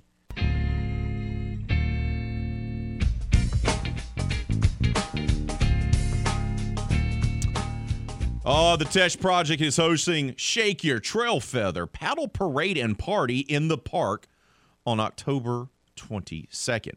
A pair of live Cajun bands are going to escort paddlers as they float from Poche Bridge to Bro Bridge from ten until noon. After the paddle parade, there's going to be a free celebration at the park in Bro Bridge from eleven thirty to two. Horace Trahan and the Austin Express will be playing. There's going to be also live kids activities, food and drinks, bird costume prizes, and even a, k- a kayak raffle. Come paddle or join the fun with the Tesh Project on October twenty-second in Bro Bridge. For more information, visit the website tesh project dot org. Let's check in on the poll question of the day. It's about them Saints. What was the biggest reason the Saints lost to the Bengals yesterday inside the Caesars Superdome? Was it settling for field goals? Was it the hideous tackling? Was it the mediocre quarterback play, especially late? Or was it all of the above? Right now, leading the vote, all of the above with forty-five percent of the vote. thirty-seven percent of you say hideous tackling. sixteen percent say settling for field goals. And two percent of you say mediocre quarterback play. Brad on Twitter says all of the above, but getting down to the nitty-gritty, it's because the offense couldn't put them away on third and four with two fourteen left and allowed them to get the ball back. You're not wrong, Brad.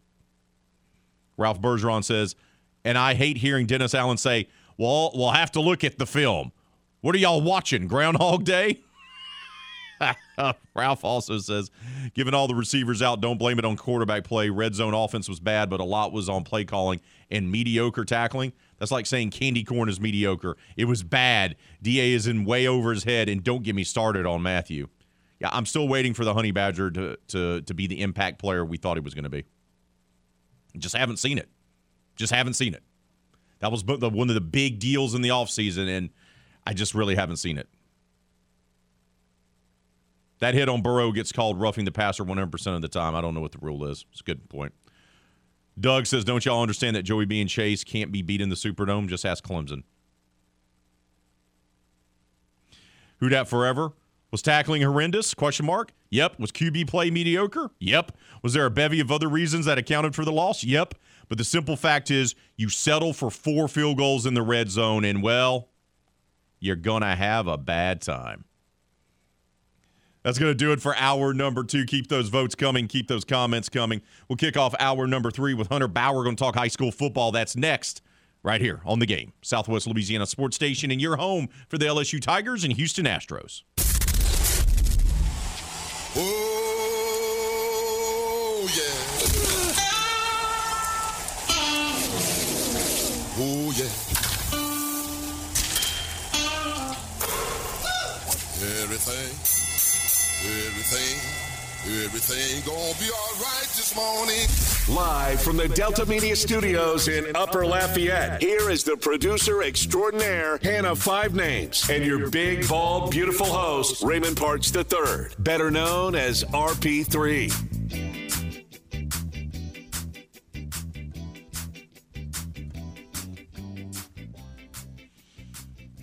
Hour number three has arrived here in R P three and Company. Good morning to you. Hope you're being safe on your morning commute to work or school. Keep voting on the poll question of the day. We asked you to try to get to the root of why the Saints lost to the Bengals yesterday. I mean, I already know why, but I want to hear I want to hear from you. Was it mediocre quarterback play? Was it the horrendous tackling? Oh, just missed tackle, missed tackle. They had ten of them yesterday. ten. They averaged seven and a half missed tackles a game. That's not a stat you want to be mindful of. Just saying. Oh, me, oh, my. Or, you know, the punt. Ugh. Go vote on our poll question of the day. Leave your comments on Facebook and Twitter, and we'll share them throughout today's show. We'll talk more about the Saints finding a way to lose yesterday. when Tina Howell from Canal Street Chronicles joins us for the Big Easy Blitz coming up in a half hour. And we've also spent time today talking about the L S U Tigers getting a win down in the swamp. We've touched a little bit on McNeese as well, and we'll do so more later. But right now it's time for us to talk high school football. We only have three weeks of the regular season left. Week eight has already arrived. It has absolutely flown by. And to give us a better understanding here of what teams are appearing to be contenders, legitimate contenders, and what teams still have some work to be done, is the editor of Go Preps, our good friend, Hunter Bauer. Hunter, good morning to you, bud. How you doing? Raymond, how's it going this morning? It's going well, brother. It's going well. So let's de- let's dive right in, because I want to talk about some teams that we know here locally and are, are prevalent in Southwest Louisiana. I want to start off with the Bar Buccaneers, because it's it, it's been a struggle for them this year. I thought the Bucs would be better, Hunter. What's ailed them? Why have they struggled so much and are in danger of not making the postseason? Yeah, you know, it's really been a, a, a question mark. You know, I'm, I'm sitting here looking at their schedule right now. And, of course, you know, again, this is a team that, you know, two years removed from, you know, not being able to play their season in twenty twenty due to the uh, the, the hurricane, uh, Hurricane Laura over here. And uh, just really threw some things out of whack for the Buccaneers. But, uh, you know, they had an okay season last year. They had a couple breakout uh, uh, uh, uh, stars and in, in uh Jamal Levi, Will McClain, um, that just kind of racked up some big numbers last year. But they just struggled a little bit. And, you know, I think it's just, again, having to come back from, first off, they lost a lot of kids. Um, a lot of kids went to other places, went to other schools. Um, you know, so having to replace those kids and then losing the seniors from last year uh, really put a hurt on them. Um, You know, but I, I thought that they would fare a little bit better this year. Um, I thought that they would at least give some um, uh, some competitive games against the Karen Crows and the Southside. Not taking anything away from those two teams because they're really good, but uh, losing to Sulphur and Sam Houston's really hurt them. Uh, they're on the outside looking in right now. Uh, they're going to have to win out to, to, to get in to the playoffs, I think. Um, so it's going to be a tough road for Bar, but uh, certainly, you know, they're just young. They're having to rebuild that program, and, uh, you know, hopefully they'll get it back going like they used to. Let's talk about another team in that same district, the Acadiana High Wrecking Rams. They're a perennial state powerhouse. Uh, it's, it's nothing to be upset about losing to a team like John Curtis, because it, it's, it's John Curtis. But they've played a couple of games here against elite competition in the state, and they've they've fallen both of those times. Do you see anything from the Wrecking Rams that suggests, hey, they're good, but maybe they're not as maybe they're not state title good?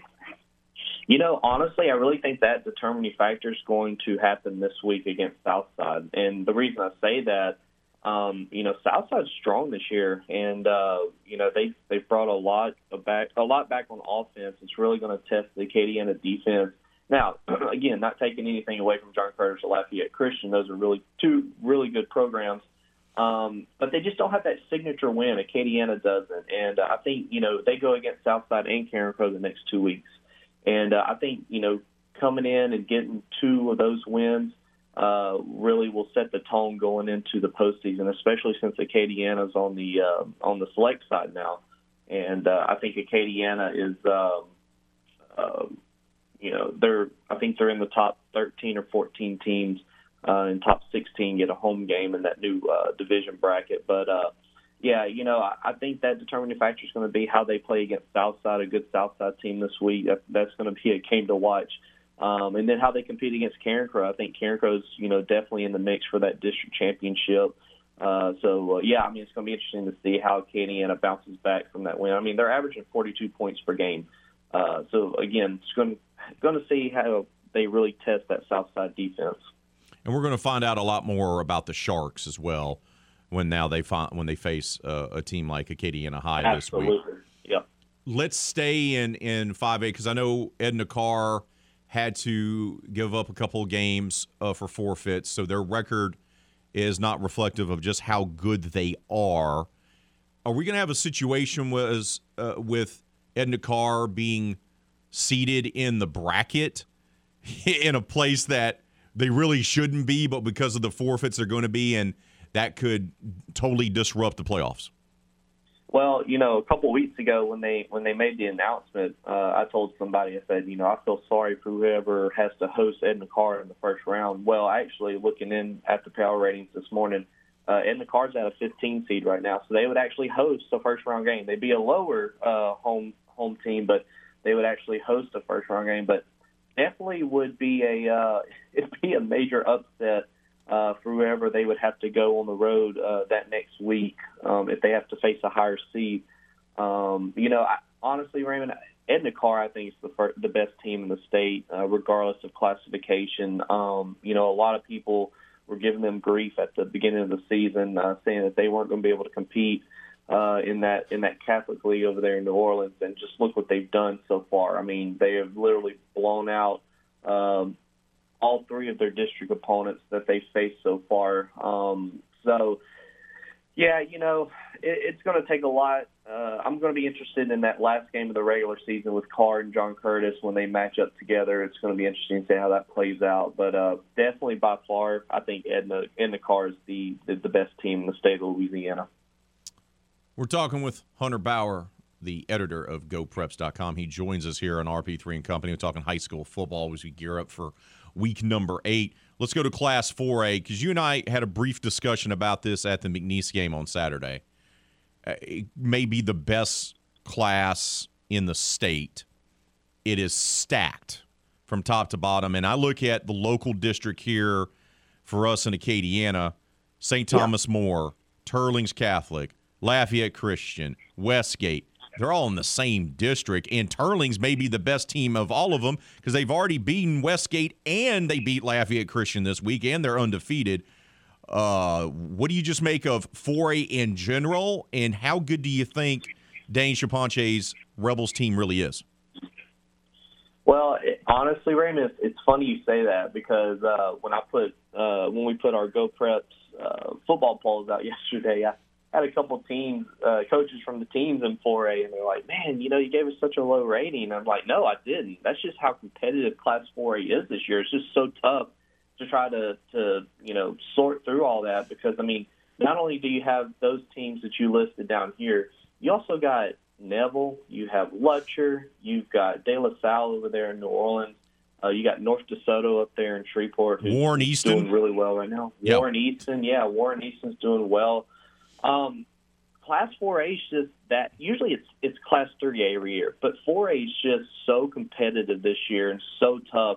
It's really hard to try to rank that classification. But no, I mean, Raymond, you're right. Uh, class four A, uh, especially down here in the Acadiana area, you know, Turlings Catholic has just turned it on the last couple weeks, and I mean they have just gone and proved everybody wrong week in and week out. They've ended two long winning streaks, and that was Saint Charles and Westgate.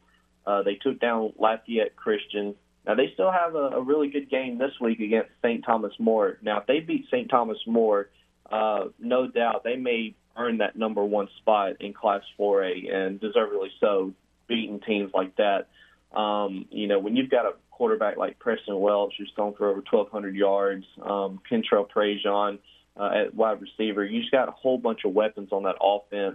Um, like I said, when you beat teams like that, it definitely sets the tone um, around the state. Uh, definitely sets the tone for, for your power rating as well. I mean, they're number one in the uh, in the in the select Division Two. Uh, but again, you also on the non-select side, you also have like Cecilia and Opelousas. They play this week. Uh, that's going to be a good game for that district. Opelousas is shocked a lot of people. They're second in, in their division power ratings. Um, so, yeah, I mean, four A in general. And, I, again, I go back to North DeSoto up in Shreveport. You know, a lot of people have kind of, you know, just been quiet about them, but they're racking up some points. I mean, they're they're averaging almost fifty points per game. Uh, they got a tough district up there as well. You know, they play Huntington this week, and then they play Northwood at the at the end of the season. Two really good teams. Um Yeah, Class four A in general is just going to be stacked. I am so – I just hate how we're split because it would make for such a great bracket uh, if all these teams were combined and playing each other, make for some really good games. Uh, but, yeah, those three games that I listed for four A this week, definitely going to – man, if you're if you're a Lafayette, if you're a high school football fan and you live in the Lafayette area or Acadiana area and you're not at one of these games this week, then I just feel sorry for you because you're going to miss out on some great high school football. You mentioned three A is usually the classification that's just overly stacked. And this year, you got a, a slew of good teams, right? You still got Union Parish, you got Saint Yeah. James, Madison Prep, uh, uh, you, you know, uh, Iowa. But I want to talk about Church Point because they're coming off a state semifinal run, and they're one of only, what, there's like a dozen teams left in the state that are undefeated, and they're one of them. Uh, it always feels like we don't talk enough about Church Point because, well, they're a rural school, right, in Acadia Parish. Uh, and but they are just, once again, just mowing right through the competition, seven and oh heading into week eight. Yeah, and, you know, they, they've been like that over the last couple of years, Raymond. They just, uh, you know, again, they're one of those teams that just flies under the radar up until uh, uh, the postseason starts. And, um You know, and I tell everybody every year, I'm like, watch out for Church Point. They're a really good team. Again, they're one of those that are averaging almost forty, I think forty-five, fifty points per game. Uh, they've just blown through everybody in their district. Uh, they got a good game with uh, Kaplan and Iota coming up in a few weeks. So uh, that's going to be the determining factor for that district right there. Uh, Iota's got a really good team again this year as well. But, yeah, J C Arsenault just, you know, always have some weapons over there at Church Point. They're going to be in the mix as well, especially in that non-select division over there uh, on, on the three A side. Uh, you know, again, they have to go up against the Saint James's and the Union Parishes and, and, and Sterlingtons and it, the Bogalusas that, you know, are kind of popping up here and there and the highways over here in, in, in, in the Lake Charles area. Uh, but, yeah, no, Church Point, um, again, just one of those teams you just a good old country team. They run the wing tee offense. Uh, they have a running back in Tylan Citizen who's just just a phenomenal athlete, a really good running back. Uh, so, yeah, it's going to be interesting to see. I think they're going to go undefeated to finish the regular season. Uh, I, I don't see anybody competing with them. I think Iota's going to going to give them a game, uh, but I think Church Point's just got too much, and uh, they'll, they'll end up getting a, a high seed over there. Uh, for the Class three A playoffs in that division on the non-select side. All right, Bud, we'll wrap it up with this. Give me some of the lower classification uh, teams that are really kind of standing out to you. Obviously, Manny, undefeated in two A. They're kind of setting the table there, but plenty of competition. Newman, Dunham, Mangum, yeah. They're all right there with them as well. And then in one A, Vermilion Catholic, that's a local team for us. They're off to an undefeated mark as well. But, you know, you still got Southern Lab and and uh, Haynesville and others in that. Uh, give me some of the teams that are standing out to you in Class two A and one A, and what about some matchups this week to keep an eye on for those uh, in that classification? Yeah, you know, in, in Class two A, uh, Ascension Episcopal and, and the Mooresville playing this week, and Ascension Episcopal doesn't have a too good of a record. But, again, that that's uh, I think that's going to be a good game uh, between those two teams. Uh, Lauraville, again, they're four and three, but always a, a Class two A team that, that ends up at least going to the quarterfinals every year. They just always find a way to make it. Uh, that's going to be an interesting matchup to, to watch this week. Um, you know, Mangum is is a two A team that has really surprised everybody this year. Again, they fly under the radar as well. They're six and one. Um, you know, they're going to be in that lower division uh, since they split into these divisions. They'll be a two A school in the in the one A bracket. Uh, but they're going to go up against some good teams. Uh, so it's going to be interesting to see how they compete, uh, you know, w- with the Haynesvilles and the Homers and, and the Kentwoods and, and things like that. Uh, and then on the one A side, another game that I'm interested in this week is uh, Catholic of Pointe Coupee at Saint Edmund. Um, Catholic is, you know, they actually lost last week for the first time. Uh, Saint Edmund's one of those teams that they're always competitive, but they're struggling right now. They're three and three, but they have a phenomenal Uh, freshman running back in Kevin Johnson. That's just a game changer for them. Uh, one A side, again, you know, you never can count out the Homers and the Haynesvilles and the Kentwoods and the Washita Christians, but be on the lookout for Glenbrook, who's, uh, you know, their second year in the L H S A A. Uh, they were a former, former Mississippi private school. Um, they played in that association, but they're undefeated on the year. They have the state's longest winning streak of thirteen games right now. Uh, they're going to be, uh, I think they're going to be a really good team to, to in that uh, in that Division four select bracket. So it's going to be interesting to see how they play out. Uh, but yeah, you know, again, at the lower levels and the lower classifications, a lot of good football left to be played. Uh, oh, Welsh over here is undefeated over here in the Lake Charles area, so they're they're going to be a team to watch as well. Um, so that, I think they got a game coming up against Notre Dame in the next couple weeks uh, for that district championship. So, uh, man, Raymond, again, I hate that it's week eight. Uh, it just seems like the season started yesterday. Uh, but we're getting near the playoffs, and I'm I'm really excited. Uh, I think for the first time in a long time, uh, you're going to see a lot of competitive brackets over here in Louisiana, uh, and you're going to see some uh, really good state championship games. I'm predicting that right now. Hunter, appreciate your time as always, brother. Keep up the tremendous work you're doing with Go Preps dot com, and we'll talk to you soon, my friend. All right, Raymond. Thank you for the time. That's Hunter Bauer with Go Preps dot com joining us here talking high school football. Man, we got like four A is just ridiculous, and half of the top ten teams are from right here. Like, just just think about that. And they're all just going to meet up. And, oh, man, Tur- Turlings has taken down Notre Dame, Opelousas High, Saint Charles Catholic, defending champs, Westgate, defending champs, Lafayette Christian. Like, and now they got their arch rival, their crosstown rival, coming to town. I mean, uh, going to be playing this week is crazy to me. Absolutely phenomenal. Hey, before we hit the timeout, just want to remind you guys that the New Orleans Saints are going to be taking on the Arizona Cardinals this Thursday night. Of course, you can listen to the game right here on The Game. You're home for the N F L, but The Game is also going to get you ready for that primetime matchup. Crunch Time with Miguez and Mesh will be broadcasting live from Twin Peaks on Johnston from four to six. So come hang out with the fellas. Enjoy the ice-cold beverages and burgers this Thursday night as you get geared up for Cardinals-Saints on Thursday Night Football. Twin Peaks, eats, drinks, scenic views. We got to take a timeout. We'll update that poll question of the day. That's all coming up next right here on The Game, Southwest Louisiana Sports Station, your home for the L S U Tigers and Houston Astros.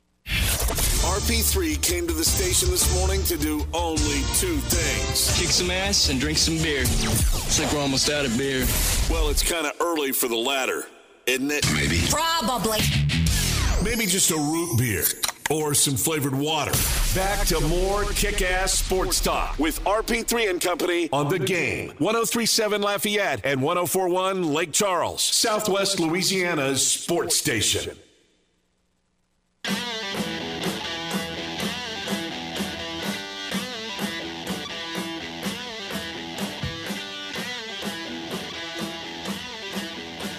Uh, here in Louisiana, there are thousands of miles of utility lines and gas pipelines buried just beneath the surface. Sometimes multiple lines are in one area. So look, if you are a contractor that you've hired is digging a hole to put in a new fence, a pool, or any other reason, you run the risk of hitting an underground line by digging only a few inches. What happens then? Maybe only knock the power out for your entire neighborhood, but sometimes there's an explosion with injuries and even death. It happens every single year. And look, there's a very simple way to avoid it. Before you dig, call eight one one. Call eight one one two days before you dig. Tell the operator your address, and someone's going to come out and mark the location of buried lines so you or your contractor can avoid them. It's simple, it's free, and it's the law. Louisiana eight one one operates eight one one as a public service and to promote public safety. Louisiana eight one one and The Game, ten thirty-seven Lafayette, ten forty-one Lake Charles, remind you, call eight one one and know what's below before you dig. Got a few minutes here. Let's talk McNeese football. I mentioned earlier that I was at the game covering the Cowboys for the station. And look, they had came off a bye week.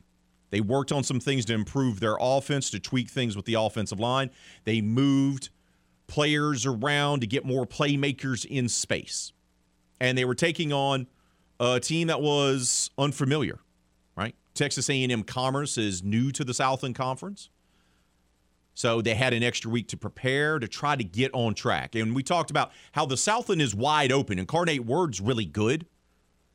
But everyone else has kind of been on the struggle bus. And that the Cowboys had an opportunity. They're inside the hole. It was breast cancer awareness, their breast cancer awareness game. So lots of pink in the crowd, lots of pink on the players in the stands. Great initiative there trying to raise money for breast cancer awareness. Unfortunately, the game did not go their way. They hung tough for a half. They really did. But then Texas A and M Commerce proved to be the better team Saturday night. The visiting Lions outscored the Cowboys twenty-three to nothing in the final two quarters to pull out a forty to fifteen victory. With the loss, McNeese falls to one and five overall and oh and two in Southland Conference play. And look, Commerce began seven-play, seventy-yard drive.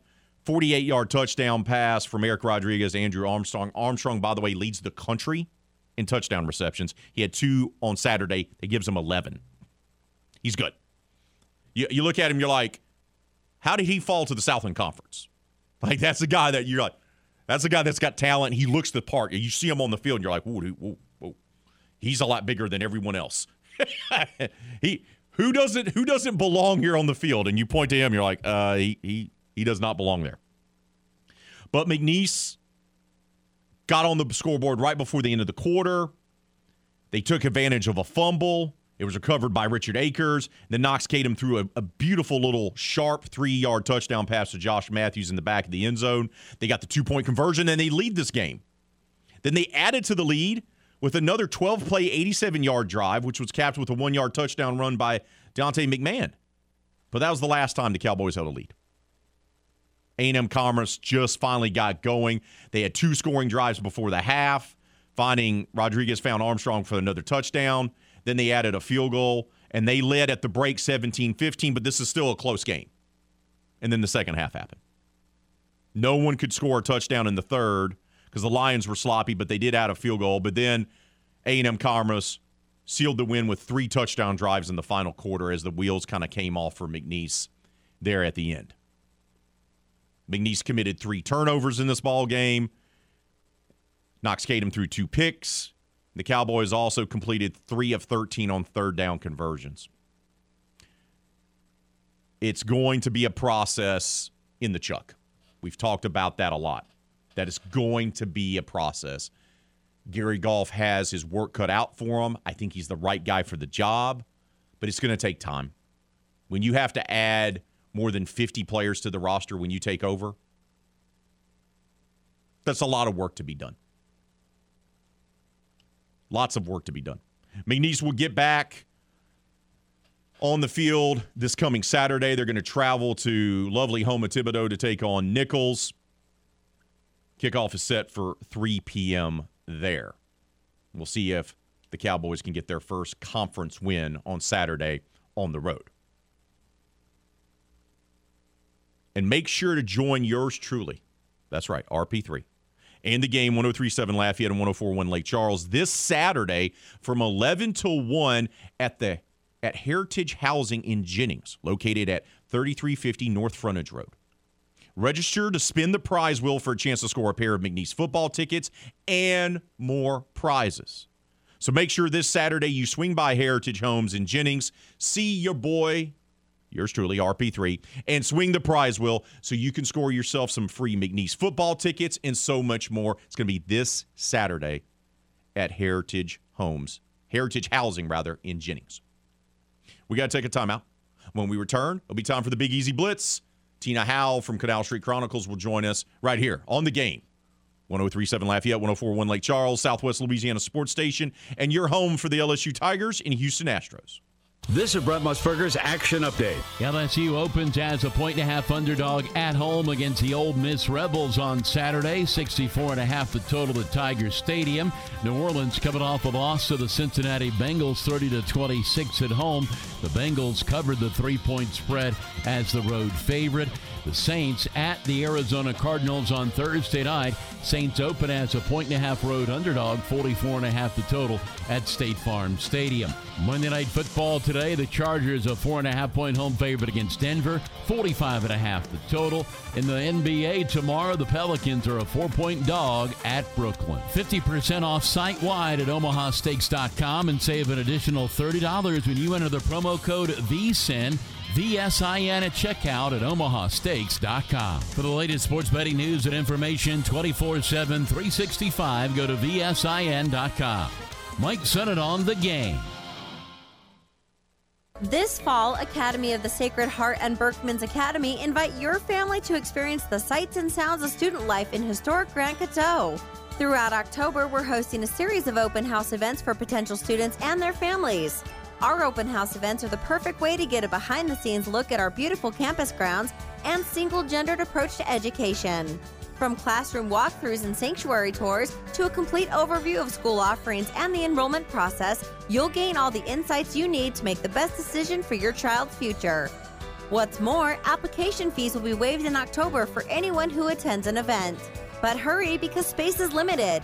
Reserve your spot today for Academy of the Sacred Heart and Berkman's Academy Open House event by visiting A S H eighteen twenty-one dot org slash tours. Again, that's A S H eighteen twenty-one dot org slash tours. My doctor told me my cholesterol is borderline, so I took control with Garlic Healthy Cholesterol Formula.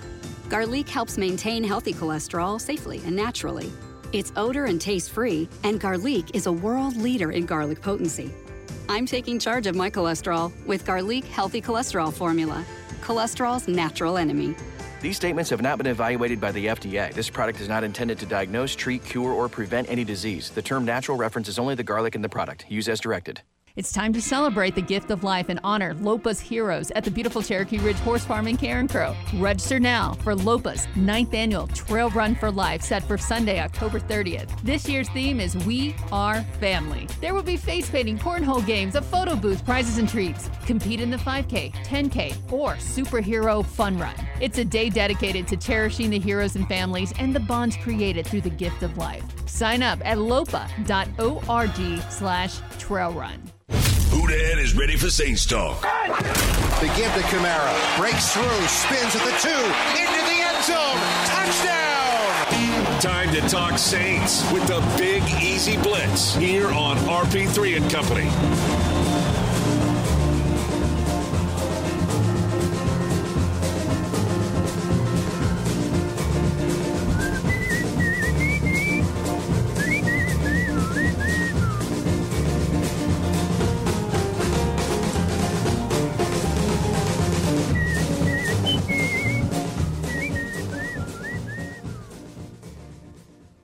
Welcome back to R P three and Company. I'm Raymond Parts the third, joined by the producer extraordinaire, Miss Hannah Five Names. It's time for us now to talk all things New Orleans Saints football.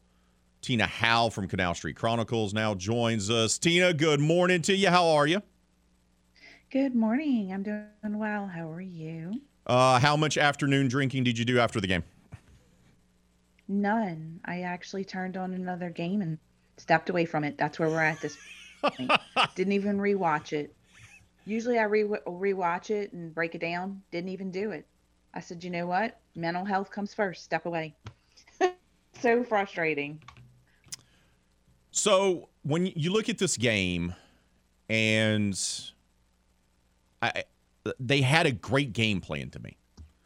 They wanted to run the football, lean on the running attack. They did that. Now, they didn't get touchdowns, which proved to end up biting them in the tuchus. But I, I actually liked their game plan for the most part offensively until late in the game. And then I, I they just, I don't know, they stepped away from getting the ball in the hands of the guys that helped him get to that point. And they seemed to get, I don't know, a little nervous with the play calling, and they just didn't execute well offensively in the last quarter. Yeah, same old of what they've done the whole season. They shot themselves in the foot. I don't know what happened with the defense at the end of the game. They just, like, just they gave it up. They gave up the game. I mean, we were, I agree with you. Throughout the whole game, the game plan, the play calling, I mean, the run game, everything was working. I mean, we had we had this game. We had this game. And at the end, they just, uh, I, I don't, I don't, I don't know. I feel like every week we're saying the same thing with this team. They're missing tackles. Like I, I said it yesterday, I was like during the game, I'm like, did they forget how to wrap up guys and tackle? Like what's going on? Andy Dalton did not have a good performance.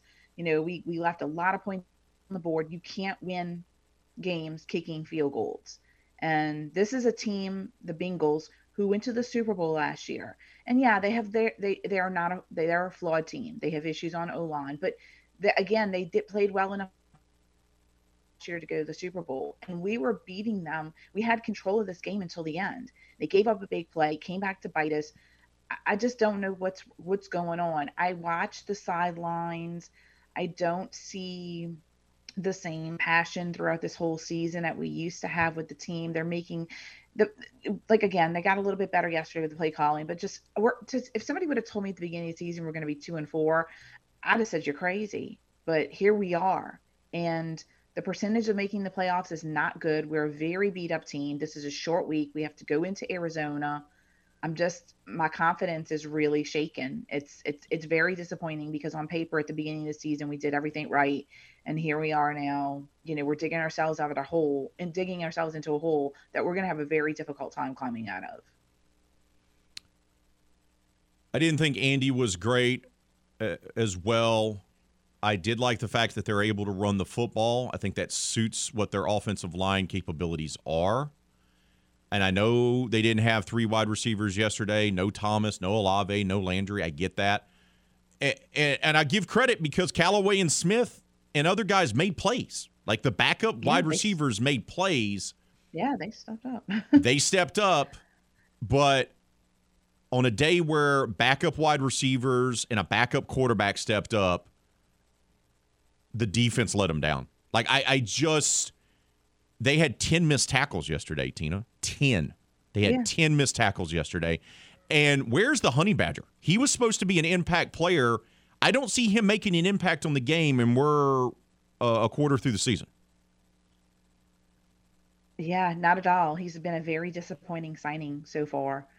Um, I feel like he just gives up on plays. It's it, and and a lot of people have been making mention of that. Like, is he playing hurt? What's I mean, what's going on? on like this you know this this was a guy that the Saints you know had coveted, and and it was all over social media. It was trending for you know where's he going to go where's he going to go we sign him, we bring him home, there's all this hype, and disappointing so far. And I, well, I just I, I don't know. This is not a conversation I thought I would have about our defense. I never the defense has been carrying us the last couple of years, so to just see them playing, I mean, Ja'Marr Davis is the exception to that conversation. Pete Warner is is the you know exception to that conversation. They've been th- those. He was incredible yesterday, Ja'Marr. I mean, he, he was you know it's just to look at this team. They're not clicking in all cylinders. There's a problem somewhere. There is some kind of disconnect. I don't know if it's all with coaching, the adjustments. I mean, yeah, we are beat up. And I have to take that. You said, you know, three wide receivers. Technically, we were down four if you count Deontay Hardy going on I R Saturday. So, you know, for, for Quan did and, and, and, and Callaway stepped up. That was great. I mean, you know, next man up. Guy gets hurt, next man up. Uh, to sit here and look at where we're at right now going into week seven on a short week, it's not a positive thing. I, I had, like I said, my confidence is shaken. It doesn't look good. Um, you know, going to this game at halftime, you know, we're having twenty points. I felt, hey, look, you know, maybe we're starting to make corrections. And then, you know, as the game's going on, you know, clock's winding down, I'm seeing these mistakes again. And I'm like, oh, you know, bad tackling, giving up big plays. I mean, you know what kind of talent Ja'Marr Chase is. He looked you, so you know, surprised, you, Tina, on that sixty-yard touchdown that no one tackled him. Like, like he genuinely looked surprised because he caught the ball and he was expecting, okay, I'm going to get tackled here. And I think Burrow thought, hey, he's going to get tackled here, but we're going to do enough to be able to get in field goal range because our guy can kick fifty-two-yarders and we'll be fine. That's what I thought they had drawn up there. But Roby is not good at tackling, and he absolutely whiffed, and Ja'Marr just kind of shrugged it off. And for a split second, you're like, it looked like Ja'Marr was expecting the Honey Badger to dive at him, and he never did. And he was just yeah. off to the races. He turned around looking around. Touchdown. There you go. Right. He and turned around eight. looking around going, is surprised that no one was around him. And the thing if you listen to the guys post-game press conferences, they're all addressing this. You know, Tyrann said it, you know, we missed tackles, we missed touchdown. You know, Mark said everybody had a hand. I think his exact words were everybody had a dirty hand in this. I mean, it is it, it, at this point, it's like, a, you know, we sound like a broken record. We keep seeing the same penalties, sloppy, leaving points on the board, poor tackling, defense. When is somebody going to be accountable? You know, Dennis Allen's, you know, and I don't want to beat up on him too much because coaching was a little bit better. But again, towards the end of the game, you shot yourself in the foot and it's another loss. And we're so beat up. And I don't know what's going to happen this week. I mean, because obviously we're playing Thursday night. Jameis, you know, he was active yesterday, but he was emergency quarterback. I don't think we're going to have Mike Thomas back. I don't think Jameis is going to play this week. I think it's going to be a few more weeks before they see these guys. We're just digging, digging, digging this hole we're not going to get out of. It's just very frustrating because I know we're a better team than this. I know. I mean, people look, they're like, oh, man, you know, Saints are terrible this year. And I'm like, but this is not the Saints team. That sh- what is what we have is not is not reflecting on the f- on the field right now. And there is some kind of disconnect. I don't know what it is. There's been speculations, you know, all over the place. And, you know, people want to be, you know, coaches and analysts because their team's losing. And, and yeah, it's tough. It's tough when you know you have a talented team. If we sucked, it'd be one thing. But we made all the right signings, all the right moves, and these guys are not producing. And the ones that, you know, are hurt, we can't do anything about that. But when they come back, you know, it's like, what are we going to have to do? We're going to do like six, eight, you know, eight game stretch just to try to make the playoffs. I don't even want to have the discussion of playoffs right now. I feel like Jim Mora, playoffs, really? I mean, everybody's like, oh, you know, well, we still got a, a chance. And I'm like, but we've got to improve. And if we're not doing it six weeks in, what makes you think we're going to do it ten weeks in or, you know, twelve weeks in? Tampa lost last uh, yesterday. This the N F C, I mean, th- for the exception of the Eagles, who are playing incredible this year, the the N F C, our division expe- specifically, is up for grabs. We could turn this around, but we've got to start making guys accountable, and we've, you know, we've got to get healthy.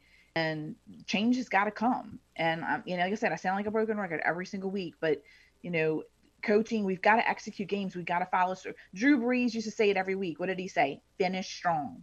Finish strong. Got to finish games. Don't let up. Don't give up big plays. When you know star wide receiver, you know, cover the guy. Like, just I, I, I don't I just I don't know. But I really everything, don't have answers. Tina, Tina, everything, everything.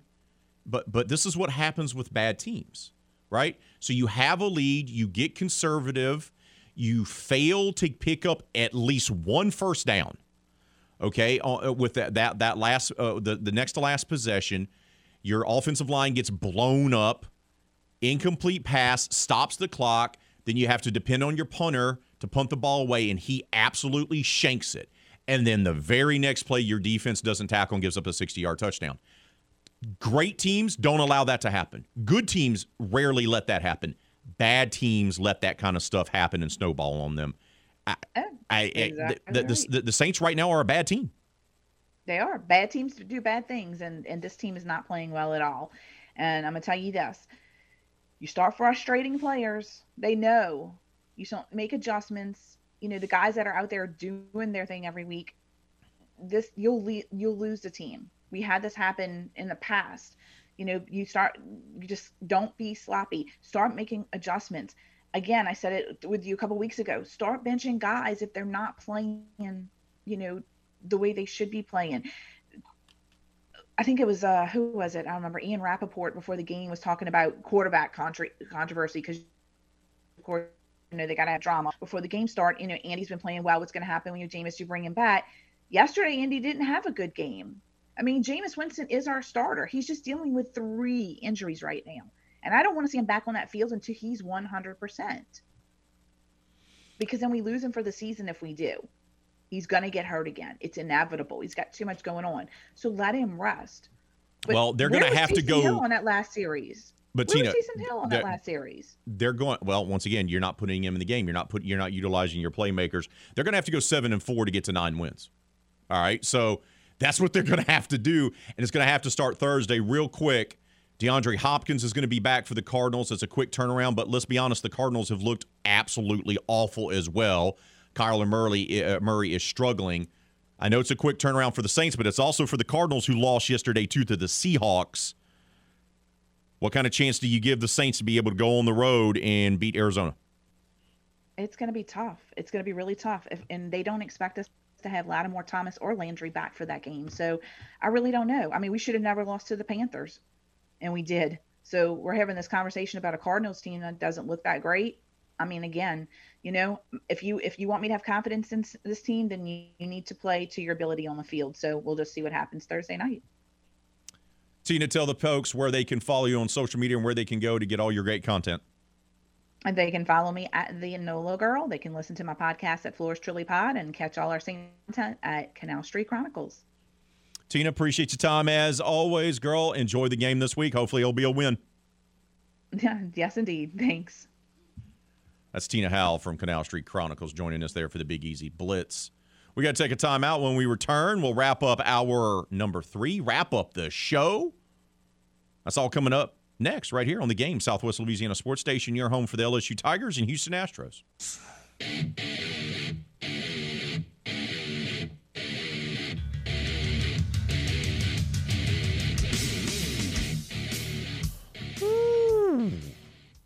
Got great stuff coming up, great events coming up, like the Sweet Dough Pie Festival.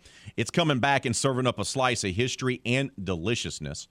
Every year, pastry chefs and home cooks vie to be crowned the best in the Sweet Dough Pie Contest, where the public, that's right, you, are the judge. And, of course, there's going to be a large variety of pies available for purchase. The Sweet Dough Pie Festival returns on Saturday, October twenty-ninth from nine to three p.m. at Grand Coteau Town Park in Grand Coteau. For more information, make sure to call three three seven, three three one, six three five two or visit the Town of Grand Coteau's Facebook page. I want to take a moment here to thank our guests for helping us kick off this work week. Jeff Palermo from Tiger Rag Radio, Hunter Bauer from Go Preps dot com, and Tina Howell from Canal Street Chronicles. Our final results of our poll question of the day. What was the biggest reason the Bengals defeated the New Orleans Saints? forty-four percent of you say all of the above, which includes settling for field goals, the hideous tackling, and mediocre quarterback play. thirty-six percent of you say the tackling, eighteen percent say settling for field goals, and two percent say the quarterback play. Plenty of comments. Plenty of really good comments. Oh, Who Dat Forever also says, oh, and by the way, letting Trey Hendrickson walk in favor of Marcus Davenport was a franchise-killing decision. I can live with letting Marcus Williams walk and even trading CeeDee Deuce, but not res- re-signing a guy who had thirteen sacks a year written all over him is a fireable offense. Scott Viotor says, you forgot missing at least five starters. Yeah, but that's not an excuse, Scott. You still had the game. You had them on the ropes, and you let them off. And last time I checked, those guys on the defense like Tyrann Mathieu and Roby, those guys are starters. Can't be. Can't be an excuse. Sorry. No leadership from the head coach and terrible personnel decisions are the main reason at this point. Both safeties are just collecting a paycheck. Jeff Mulrow says, did the Honey Badger see his shadow and take the season off? Non-existent, as is our secondary tackling and second secondary defense as a whole. Yeah, no Lattimore. I get it. I understand. But you got to be better. You got to be better. It's unbelievable how bad they are.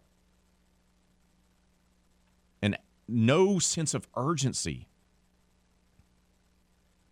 Darren says, Dalton not the best best thing. But what about them Jets? Let's talk about something positive. The two New York teams are two of the best teams in the N F L. What? Who had that? Who thought that was going to happen? Man, the N F L, it can be a crazy place year after year. The Jets and the Giants are actually good football teams at the same time. What? What? I don't, what's going on? What's going on is that that's going to do it for today's show. For the producer extraordinaire who valiantly is here after her team was swept by the Houston Astros. She's a professional. I'm Raymond Parts the third, not as professional, better known as Raymond Parts the third, R P three. That's going to do it for us. We'll do it all again tomorrow, six to nine. But until then, be safe out there. Be kind to one another. Kevin Foote and Footnotes is up next right here on The Game, Southwest Louisiana Sports Station.